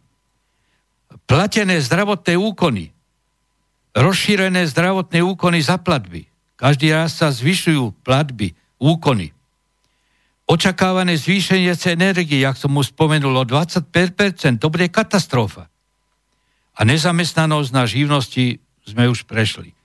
Nesmieme si míliť pojmy, že režim to je štát. Režim tvoria politické strany a štát tvoria všetci občania. Takže my musíme, a štát je garantovaný Ústavou Slovenskej republiky, preto my s mojím kolegom obhajujeme Ústavu Slovenskej republiky, ktorá samozrejme sa vyvíja a niektoré ukazovatele boli tak nastavené, napríklad počet účastníkov referenda na ten počet, samozrejme je to políbivá čiastka, nevedeli sme ešte tedy, keď sa to tvorilo, jaký dopad a by tieto referenda mali mať. To není problém ústavným zákonom túto klauzulu upraviť. My musíme dbať na to, aby štát akceptoval všetkých občanov, aby bola rovnosť pred zákonom všetkých, tak by nevznikali všelijaké kauzy a vládnutie. Vlády, ktoré doteraz vládli, ja nehovorím, všetko bolo zlé, niečo bolo aj dobré, ale nedostatočne akceptované, nedostatočne realizované. Ale tieto vlády boli zlé. Ale upozorňujem, vlády, ktoré sa chystajú prevzať moc, budú ešte horšie. Toto upozorňujeme občanov, aby nepozerali osoby, ako vypadajú, ako sa obliekajú, čo hovoria, ale aby hodnotili to, čo konajú jednotlivci týchto jednotlivých strán a hnutí, ktoré sa uchádzajú o moc. Lebo budú velice milo prekvapení, keď sa naplňia tie prognózy, ktoré tuto som z ekonomiky čítal. Nie sú to katastrofálne plašenie ľudí, nie sú to konšpiračné teórie, sú to správy Slovenského štatistického úradu, ktoré, myslím si, ako poznám postup štátnych úradov, že by tieto výsledky mali byť k dispozícii i vláde Slovenskej republiky. Nevšímá si to? A nehorázne tvrdiť, že ešte sa Slováci nemali tak dobre, ako sa majú teraz. No to je... Nemám na to slovo. A umelci, ktorí sa vydávajú za viac, že sú zabehnutí umelci, ktorí sú akceptovaní u obyvateľov, nemajú troška hanby a cti, že by také nehorázne sumy si nepýtali.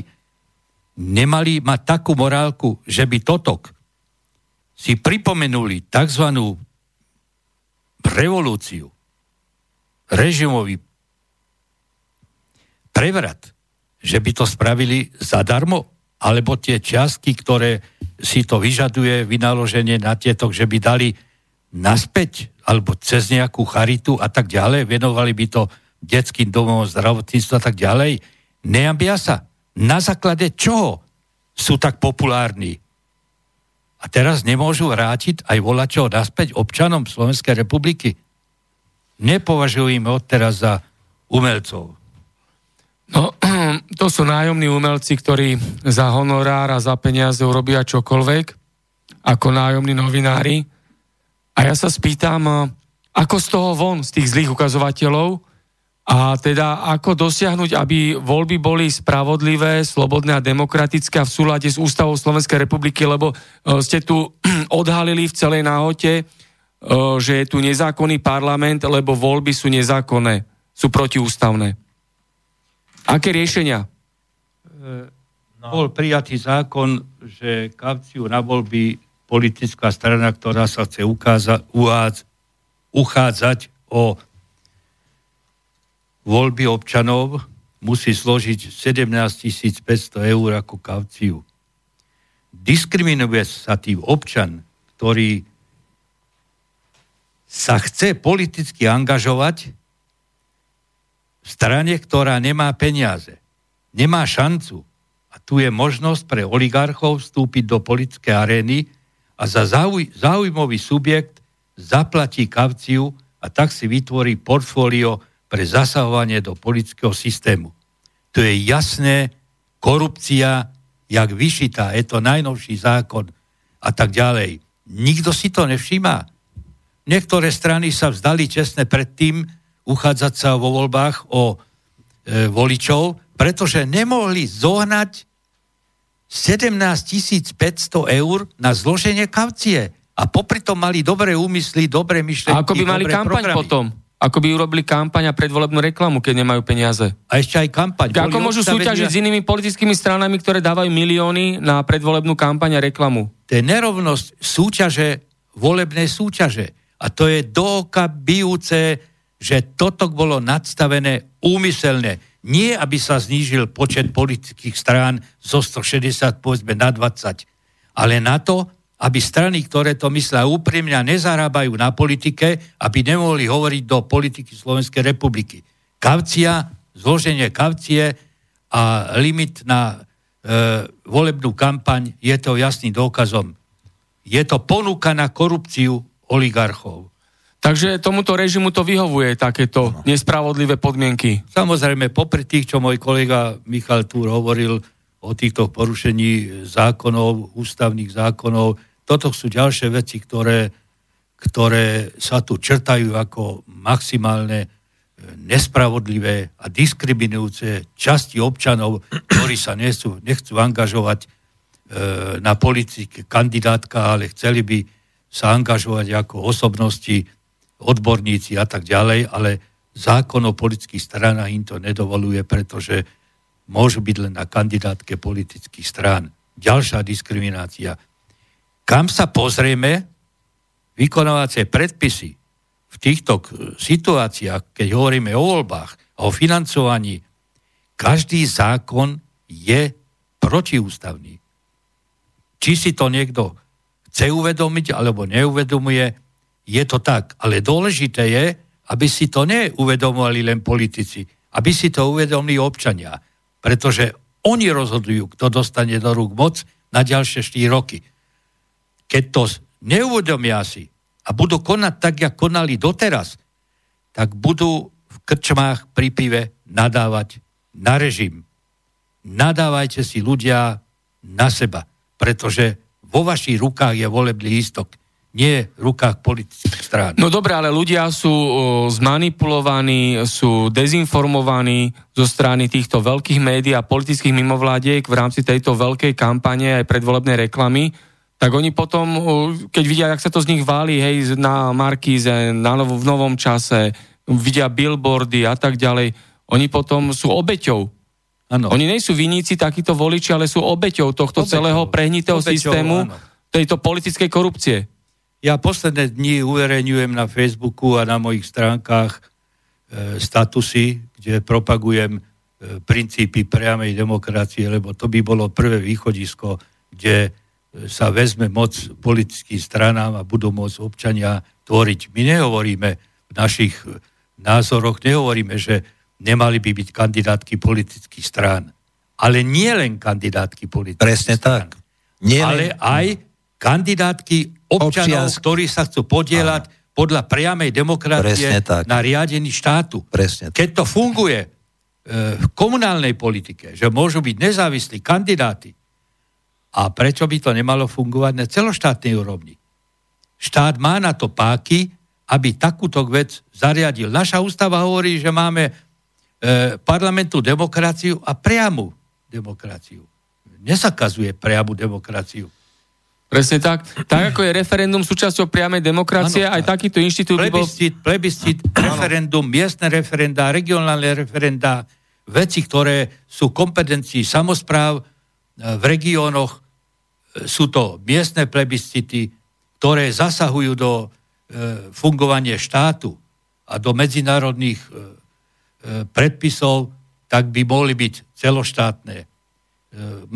Mnohí dávajú za vzor švajčiarsku priamu demokraciu. Švajčiarska priama demokracia, mnohí ľudia si neuvedomujú, že to nie je blahobyt vydláždený s dlažobnými kockami, ale to je disciplína, sebadisciplína, dodržiavanie zákonov, príkazy, zákazy, uvedomelá disciplína a ochota podriadiť svoje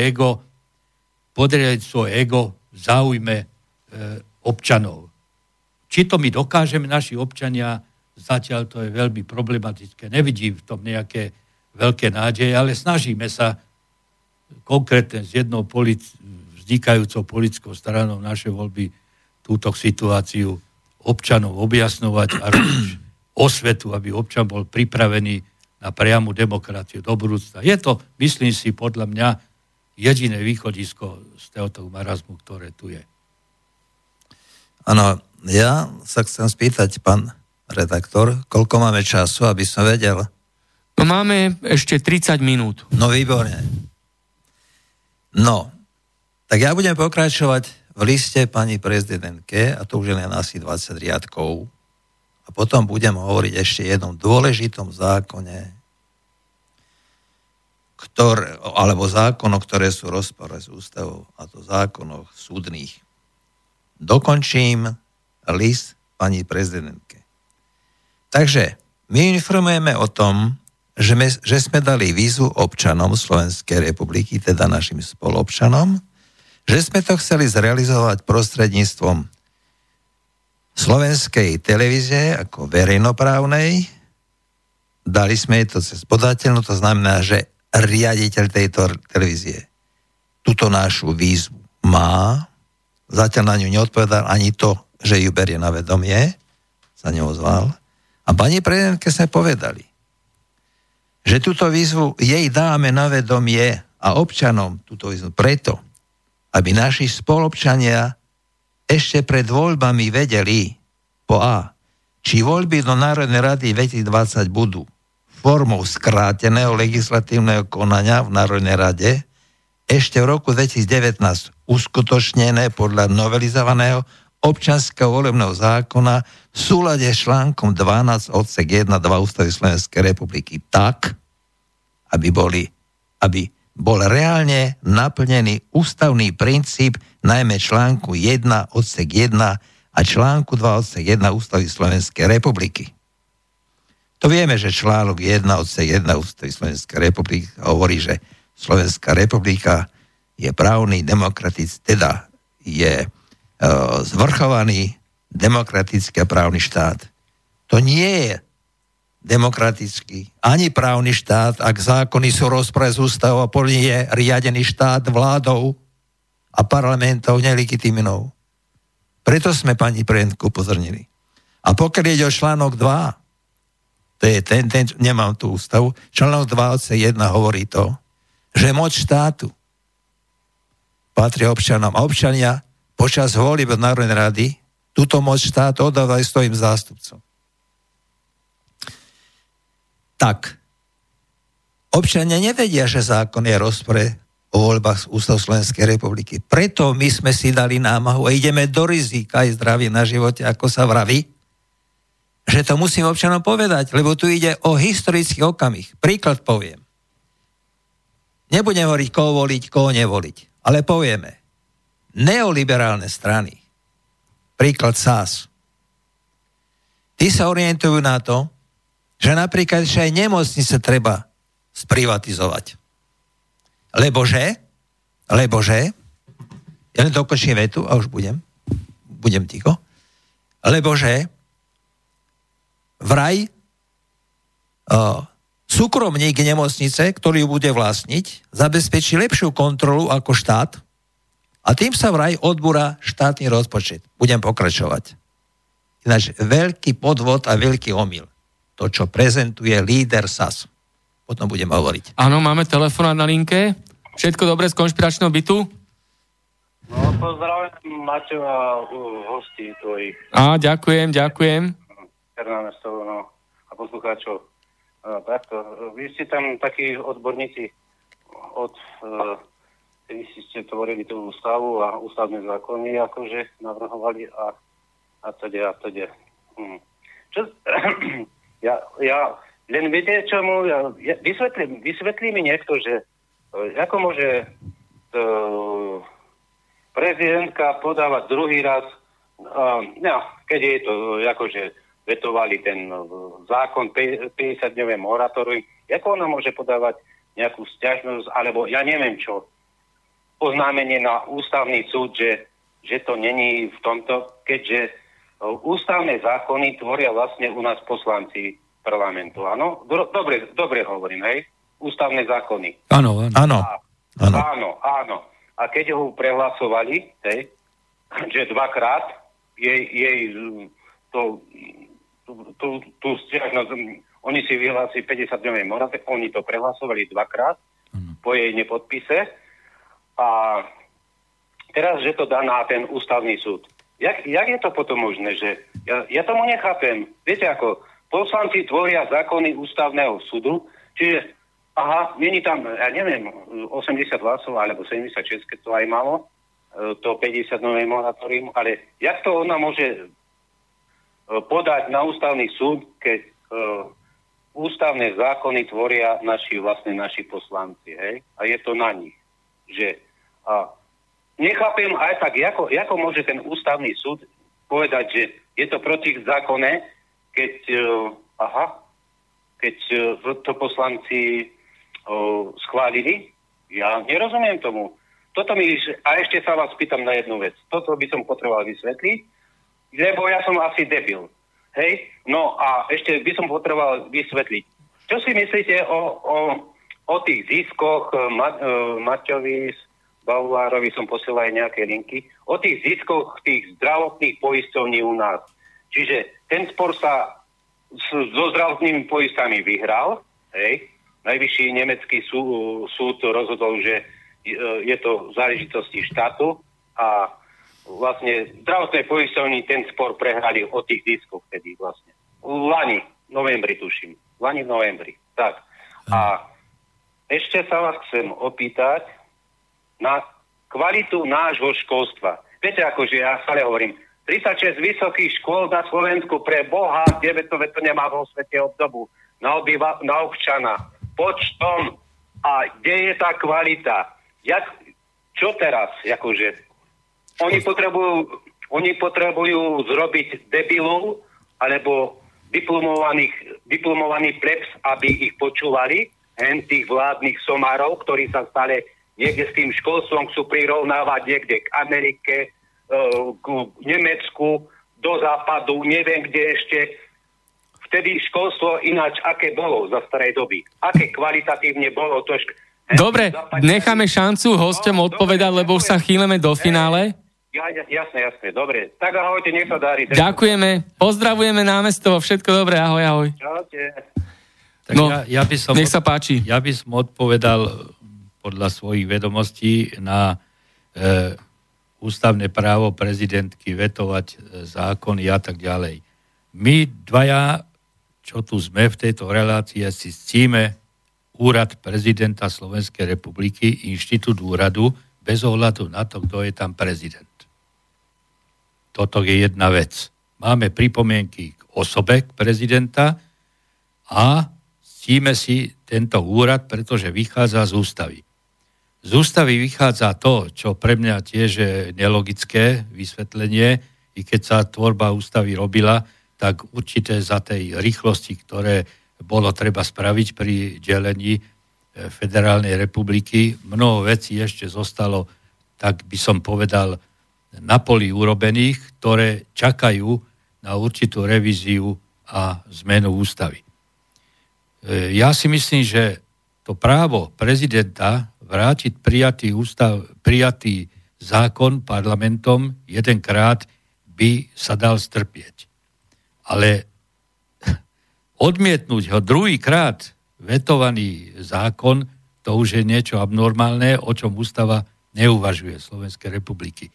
A ešte navyše tretí krok, že dať na ústavný súd, či je v súlade z ústavou Slovenskej republiky. Ja neviem, ak by to dopadlo, keby ústavný súd vyhovel prezidentke a potrel by právomoci slovenského parlamentu tvoriť a garantovať ústavy Slovenskej republiky. Toto je taká zaujímavá situácia, takisto som zvedavý, aký to bude mať výsledok. My musím dopovedať aj jednu vec, ktorú z predchádzajúceho mojho vystúpenia som nepovedal, my nie sme proti žiadnej strane, ale sme za dodržovanie zásad ústavy Slovenskej republiky bez ohľadu na to, kto tú ústavu Slovenskej republiky porušuje. My poukazujeme na nedostatky. Boli sme pri tvorbe Ústavy Slovenskej republiky, hlasovali sme za Ústavu Slovenskej republiky a máme právo hovoriť o tom, že nedodržávajú sa zásady Ústavy Slovenskej republiky a je svojvoľne porušovaná. To morálne právo aktérov bývalých nám nemôže nikto zobrať a to božne ako občanom Slovenskej republiky. My sme povinní poukazovať na porušovanie Ústavy Slovenskej republiky alebo dávať návrhy na zmenu a počúvať hlasy občanov, aký dopad na nich má Ústava Slovenskej republiky v tom, ktorom období. Áno, aktuálne nám prišiel mail, ďalší mail do konšpiračného bytu od poslucháča Jana z Košíc. Ľudia, vytriezvite. No, počúvate? Mail? Ja som myslel, že na školstvo treba odpovedať. Áno, tak ešte chcete? Tak na to školstvo. A potom prečítam ten mail. Tak, áno, dobre. No takto. Na otázku poslucháča na to školstvo treba povedať toľko, že školstvo má byť také, aby zodpovedalo potrebom štátu. Podľa toho sa majú robiť aj učebné osnovy pre jednotlivé fakulty. Dokonca sa hovorí o duálnom školstve. To vlastne hovorí o tom, že aká je potreba v praxi, taká... To neobjavili nič nové, však to bolo učňovské školstvo. Áno, však to je stará vec a teraz sa tomu hovorí, ako objavili koleso. Nejaký objav. Objavili koleso, no. Tak, no treba povedať toľko. Naše školstvo je v biednom stave z niekoľkých dôvodov. Poprvé, školstvo nezodpovedá potrebám praxe, ale je živelné. To, že je duálne, to tiež nie je výhra, pretože my tu máme prakticky veľa štátnych, veľa firiem súkromných z cudzích štátov. My keď budeme pripravovať ich príklad na textilný priemysel, ale neviem, čo by tu mali, o chvíľu odíde a ten človek, ktorý tam skončí priemyselnú školu alebo nepodá aj vysokú školu, nenájde zamestnanie u nás. Však automobilky tu máme, hej? Príklad. Automobilky odídu. Kia, áno, a títo sa nezamestnajú. To je jedna vec. Druhá vec je, u nás máme vysoké školy ako huby po daždi. Je to až smiešné. V Skorách sa hovorí na každý dedín Skalica, Sládkovičovo. A neviem ešte kde. A ja sa spýtam, boliš tú otázku teraz. Komu to vyhovuje, že je zlý stav školstva? Moment. Hneď poviem. Ale musím povedať to podstatné. A situácia je taká, nielen to, že nevychováme absolventov podľa potreby štátu, podľa potreby praxe, ale navyše je biedné školstvo aj tom, že tých škôl je strašne veľa. A teraz treba naplniť zákon o vysokých školách, najmä pokiaľ ide o akreditačné podmienky. Pretože je škôl veľa, tak nemáme toľko profesorov a docentov, ako je predpisuje zákon. Moment, chcem povedať. A situácia je tak, napríklad konkrétne poviem, jeden profesor učí na 3 fakultách, aby splňali akreditačné podmienky. A potom sa to robí tak, že keď nestačia, tak ich suplujú. Ja sám suplujem jedného profesora, jedného docenta, pokiaľ ide o finančnú kontrolu na vysokých školách, pretože by vlastne chýbali. Chýbala by prednáška. Preto prednáša občan. No a teraz chcem povedať toľko. Je to nekvalifikované, pretože situácie dokonca sú aj také, teraz neviem presne povedať, aký má byť počet jednej tej študijnej skupiny v ročníku, aby mohol ten ročník fungovať. A tam je potom tak, že pokiaľ napríklad je 15 študentov, alebo 8 príklad, tak už nemôžem mu dať známku, aj keď sa nič neučil, že neprejde, pretože by strátili učiteľa zamestnanie. Veď to je katastrofálny stav. Hovoríme o školstve a za 30 rokov existencie, vlastne 27 existencie Slovenskej republiky, 26 rokov bude, nemajú ani učebnice na niektorých základných stredných škôl. Veď to je katastrofa. A komu to vyhovuje? Ešte raz sa pýtam. Komu vyhovuje z lista školstva? Vyhovuje to tým, ktorým vyhovujú zákony, ktoré sú v rozpore s ústavou Slovenskej republiky. Robia si svoju personálnu politiku tak, že tam dávajú svojich priateľov, takých, onakých. To sú tie väzby. A tak, ako z toho von? A takto. A tak je to aj so súdmi. Preto napríklad ešte aj prezidentka Čaputová povedala, že súdy sú najnedôveryhodnejšie v našom štáte. Podliehajú teda kritike, kde je podozrenie, že tam prevláda veľká korupcia. Ja som ju sám zažil. Mohol by som to hovoriť. Ale teraz sa povedať jednu vec, pokiaľ ide o súdy. Veľmi podstatu pre občanov. Vážení občania, mnohí, ktorí sa politikou, ekonomikou, sociálnou problematikou, súdmi, zákonmi nezaoberáte, tak určite neviete, že napríklad všetky zákony, pokiaľ by ste chceli ísť na súd, čiže súdne zákony, vám nedovolujú, aby ste sa sami obhajovali na súde. Musíte si zaplatiť advokáta. Takže napríklad, ak vám správca bytov nedá doplatok napríklad 220 €, vy nemôžete na ňo podať. Vy sa nemôžete sami obhajovať. V rozpore so súdom všetky zákony, nebudem teraz menovať, lebo moderátor práve hovorí, ukazuje čas. Čiže takto. Je protiústavný stav preto, lebo vám nedovolí. A v tom je tá nevymožiteľnosť práva. Poviem príklad. Musel by byť advokát na každú činnosť. Príklad poviem šľachiteľstvo. Nedá mu plát, pretože nevyšľachtil príklad zemiaky s takou kvalitou podľa Jane 22 ukazovateľov na kvalitu a formu. Zase sa spýtam, komu to vyhovuje? Moment, hneď poviem.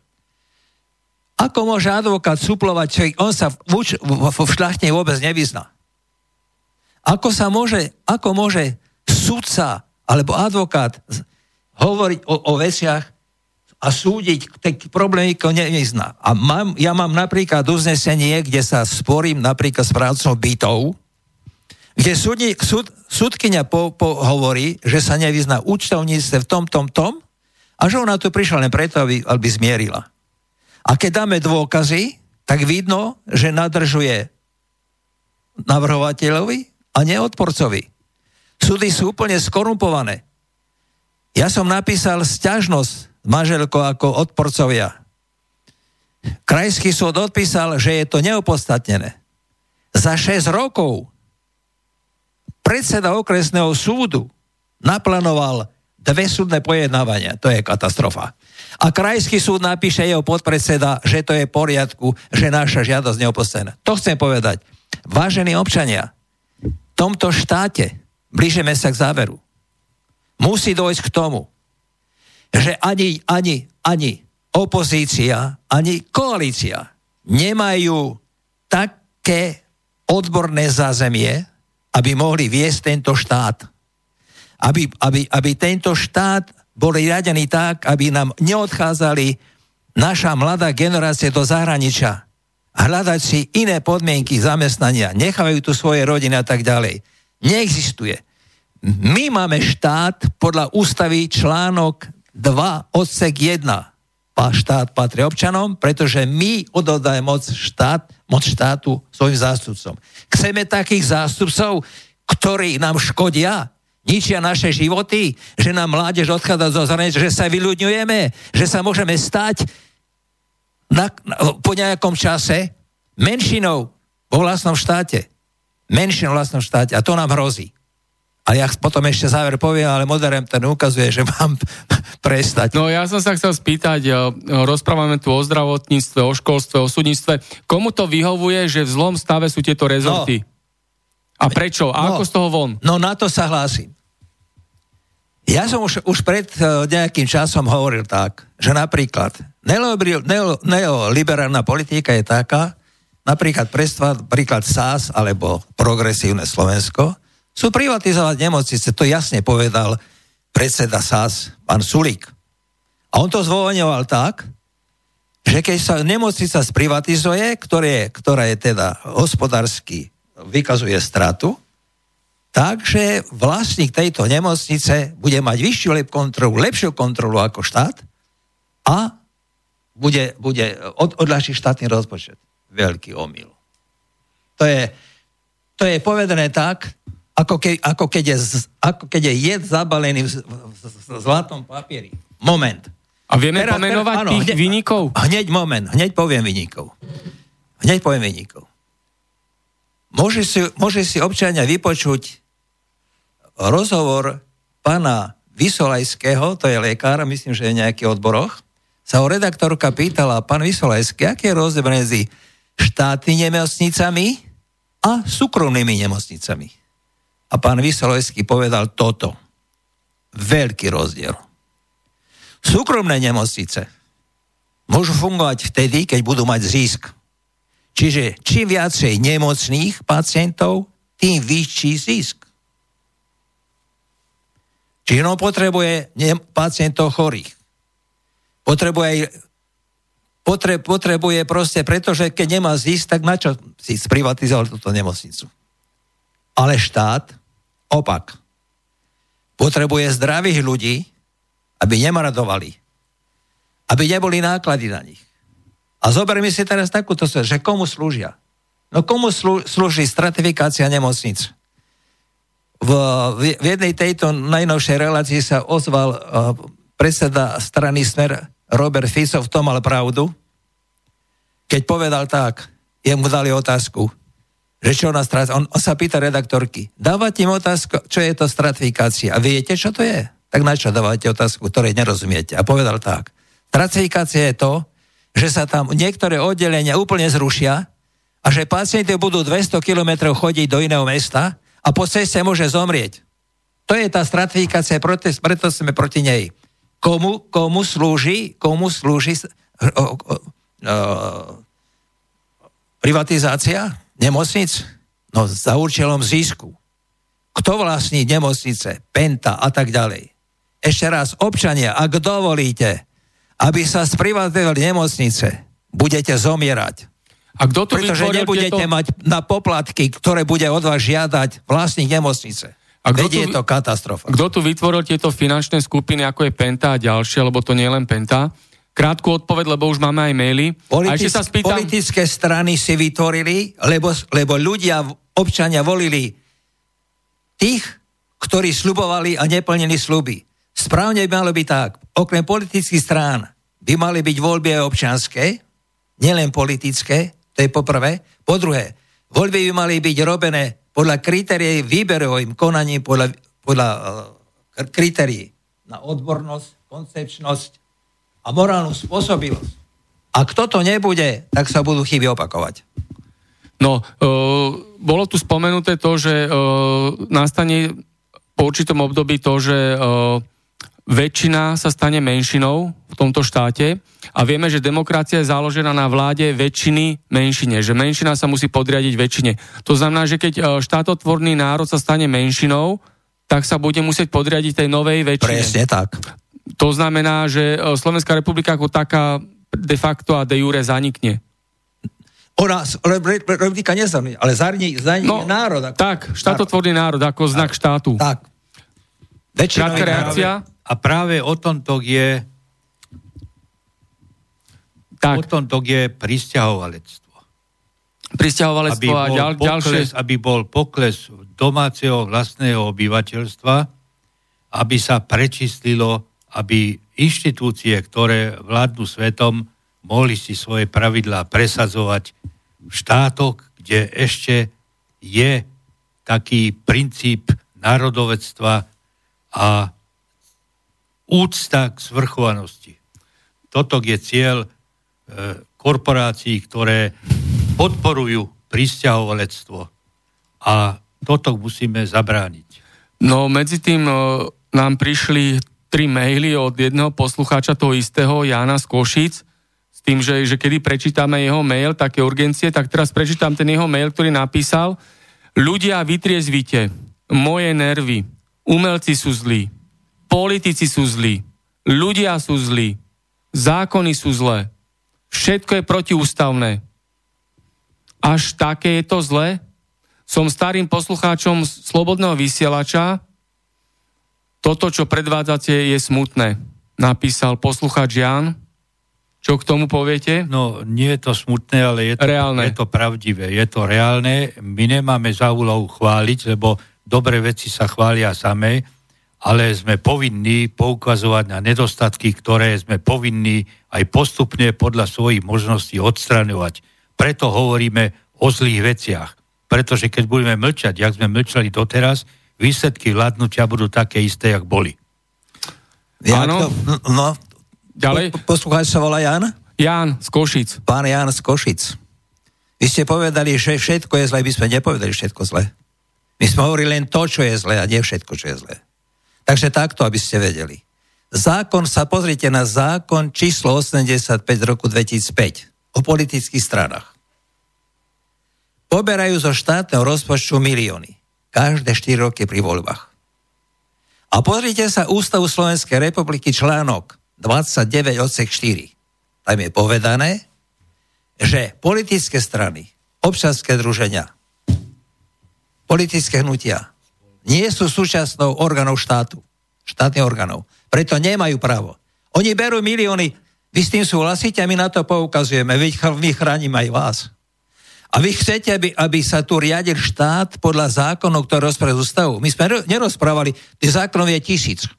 My sme použili niektoré zákony, ktoré sú rozprávajú ústavu. Je to zaušebené, že všetko je zlé. Nie. Aj kontrolný orgán, keď ide na kontrolu, nekontroluje všetko. Správne sa robí tak, že musí sledovať. Príklad, odbor školstva sleduje predpisy o školstve, zákony, vydanie výlažky a potom, ako sa tieto právne normy v praxi realizujú. Toto sleduje nie všetko, čo robí školstvo. Sú vybere to, čo nejde. A keď zistí napríklad, že sú podozrenia, že si niekto kúpil tetečko, že ho predrážil, že výberové konanie bolo v rozpore so zákonom, tak na to sa ide. A potom to vyzerá tak, že kontrolný orgán, že nič iné nerobí, len hľada nedostatky. Áno, aj my sme kontrolóri. My poukazujeme na to, čo je zlé. Čo je rozpor s ústavou. My chránime ústavu a chránime národ slovenský. Chránime vás, chránime všetky občanov Slovenskej republiky. Nezovšeobecňujete, lebo my pomáme vám aj vašim deťom. A v budúcnosti pomáme. Chcete, aby sa fakt národ slovenský stal menšinou vo vlastnom štáte? Veď to sa deje. Však všimajte si, že sa vyľudňujú dediny. Vyľudňuje sa Slovensko. A už sa tu nevrátia. Pretože keď budeme znovu voliť tých istých, nič sa tu nezmení. Musím povedať záverečné slovo. Zapamätajte si, občania, jedno. Berite si nás na zodpovednosť, ak vám klameme. Ešte raz hovorím. Súčasný stav je taký, že tak opozícia, ako i koalícia nemajú dostatočné množstvo odborníkov na odbornú, koncepčnú a morálnu spôsobilosť na systémové riadenie štátu. Nemajú, preto sa usilujú len o moc. Nikto nehovorí, odkiaľ zabezpečí zdroje na zabezpečenie štátneho rozpočtu. Nikto. Nikto nehovorí o riešeniach, nikto nehovorí o kontrole. A to je veľká chyba. Ako môže občania dať takýmto hlasy? A preto, keď si sa pýtal, aký je záver, záver je taký, že keď zákon o štátnom rozpočte, teda zákon o voľbách do Národnej rady a zákon o politických stranách, na základe ktorého sa podniká politike, nebudú novelizované tak, aby to boli zákony pre ľudí a nielen pre oligarchov, pre mocných. Nebude poriadok v štáte a bude tu ešte väčší nepokoj a bieda ako doteraz. A my navrhujeme v prvom rade znovelizovať tieto zákony tak, aby boli občianske, proobčianske a nie propolitické. A poďalšie, ak sa to nerealizuje, tak voľby sa budú opakovať a zbytočne zase pôjdu ďalšie milióny na... Bohužiaľ, doplatia ľudia na politickú korupciu a politický populizmus. Presne tak. Tak, to bol Michal Thur z Bratislavy, ano? Hosťom dnešného konšpiračného bytu číslo 105. A ďalšie záverečné slovo, Arpád Matejka, nech sa páči. Ja by som chcel apelovať na občanov, aby si všimli a zaoberali sa s týma veciami, ktoré sme tu povedali. Ja dúfam, že nie sme tu posledný raz, lebo my máme veľmi obsiahle témy, ktoré potrebujeme do volieb ešte občanov s nimi oboznámiť, aby sa vedeli riadne zorientovať. Počúvajte nás. Dobrú noc. Ďakujem pekne. No a všetko dobré spoza mikrofónu z konšpiračného bytu v Bratislave. Ešte by som chcel záver aj ja povedať. No, nech sa páči. Ja by som ešte povedať. Ako povedal kolega, sme sa dohodli s tebou, pán redaktor, že budeme ešte pokračovať, tak asi takto. Bude treba, lebo to sme nepovedali, a to zatiaľ žiadne politické strany nie, ale my ich pomenujeme. Pomenujeme problémy v štáte, budeme analyzovať príčiny a negatívne dôsledky. Ich program, budeme sledovať novelizáciu ďalšia. Čiže pomenujeme problémy v štáte, budeme analyzovať ich príčiny a negatívne dôsledky a povieme, aké systémové opatrenia a riešenia reformné treba robiť, aby občania mali vlády také, ktoré budú robiť v záujme ich, vo verejnom záujme a nie v súkromnom alebo osobnom záujme. Tak to bolo ešte posolstvo Michala Thura tu z Bratislavy. Ďakujem pekne a spoza mikrofónu sa lúči Martin Bavolár z konšpiračného bytu číslo 105. Táto relácia vznikla za podpory dobrovoľných príspevkov našich poslucháčov. I ty sa k nim môžeš pridať. Viac informácií nájdeš na www.slobodnyvysielac.sk. Ďakujeme.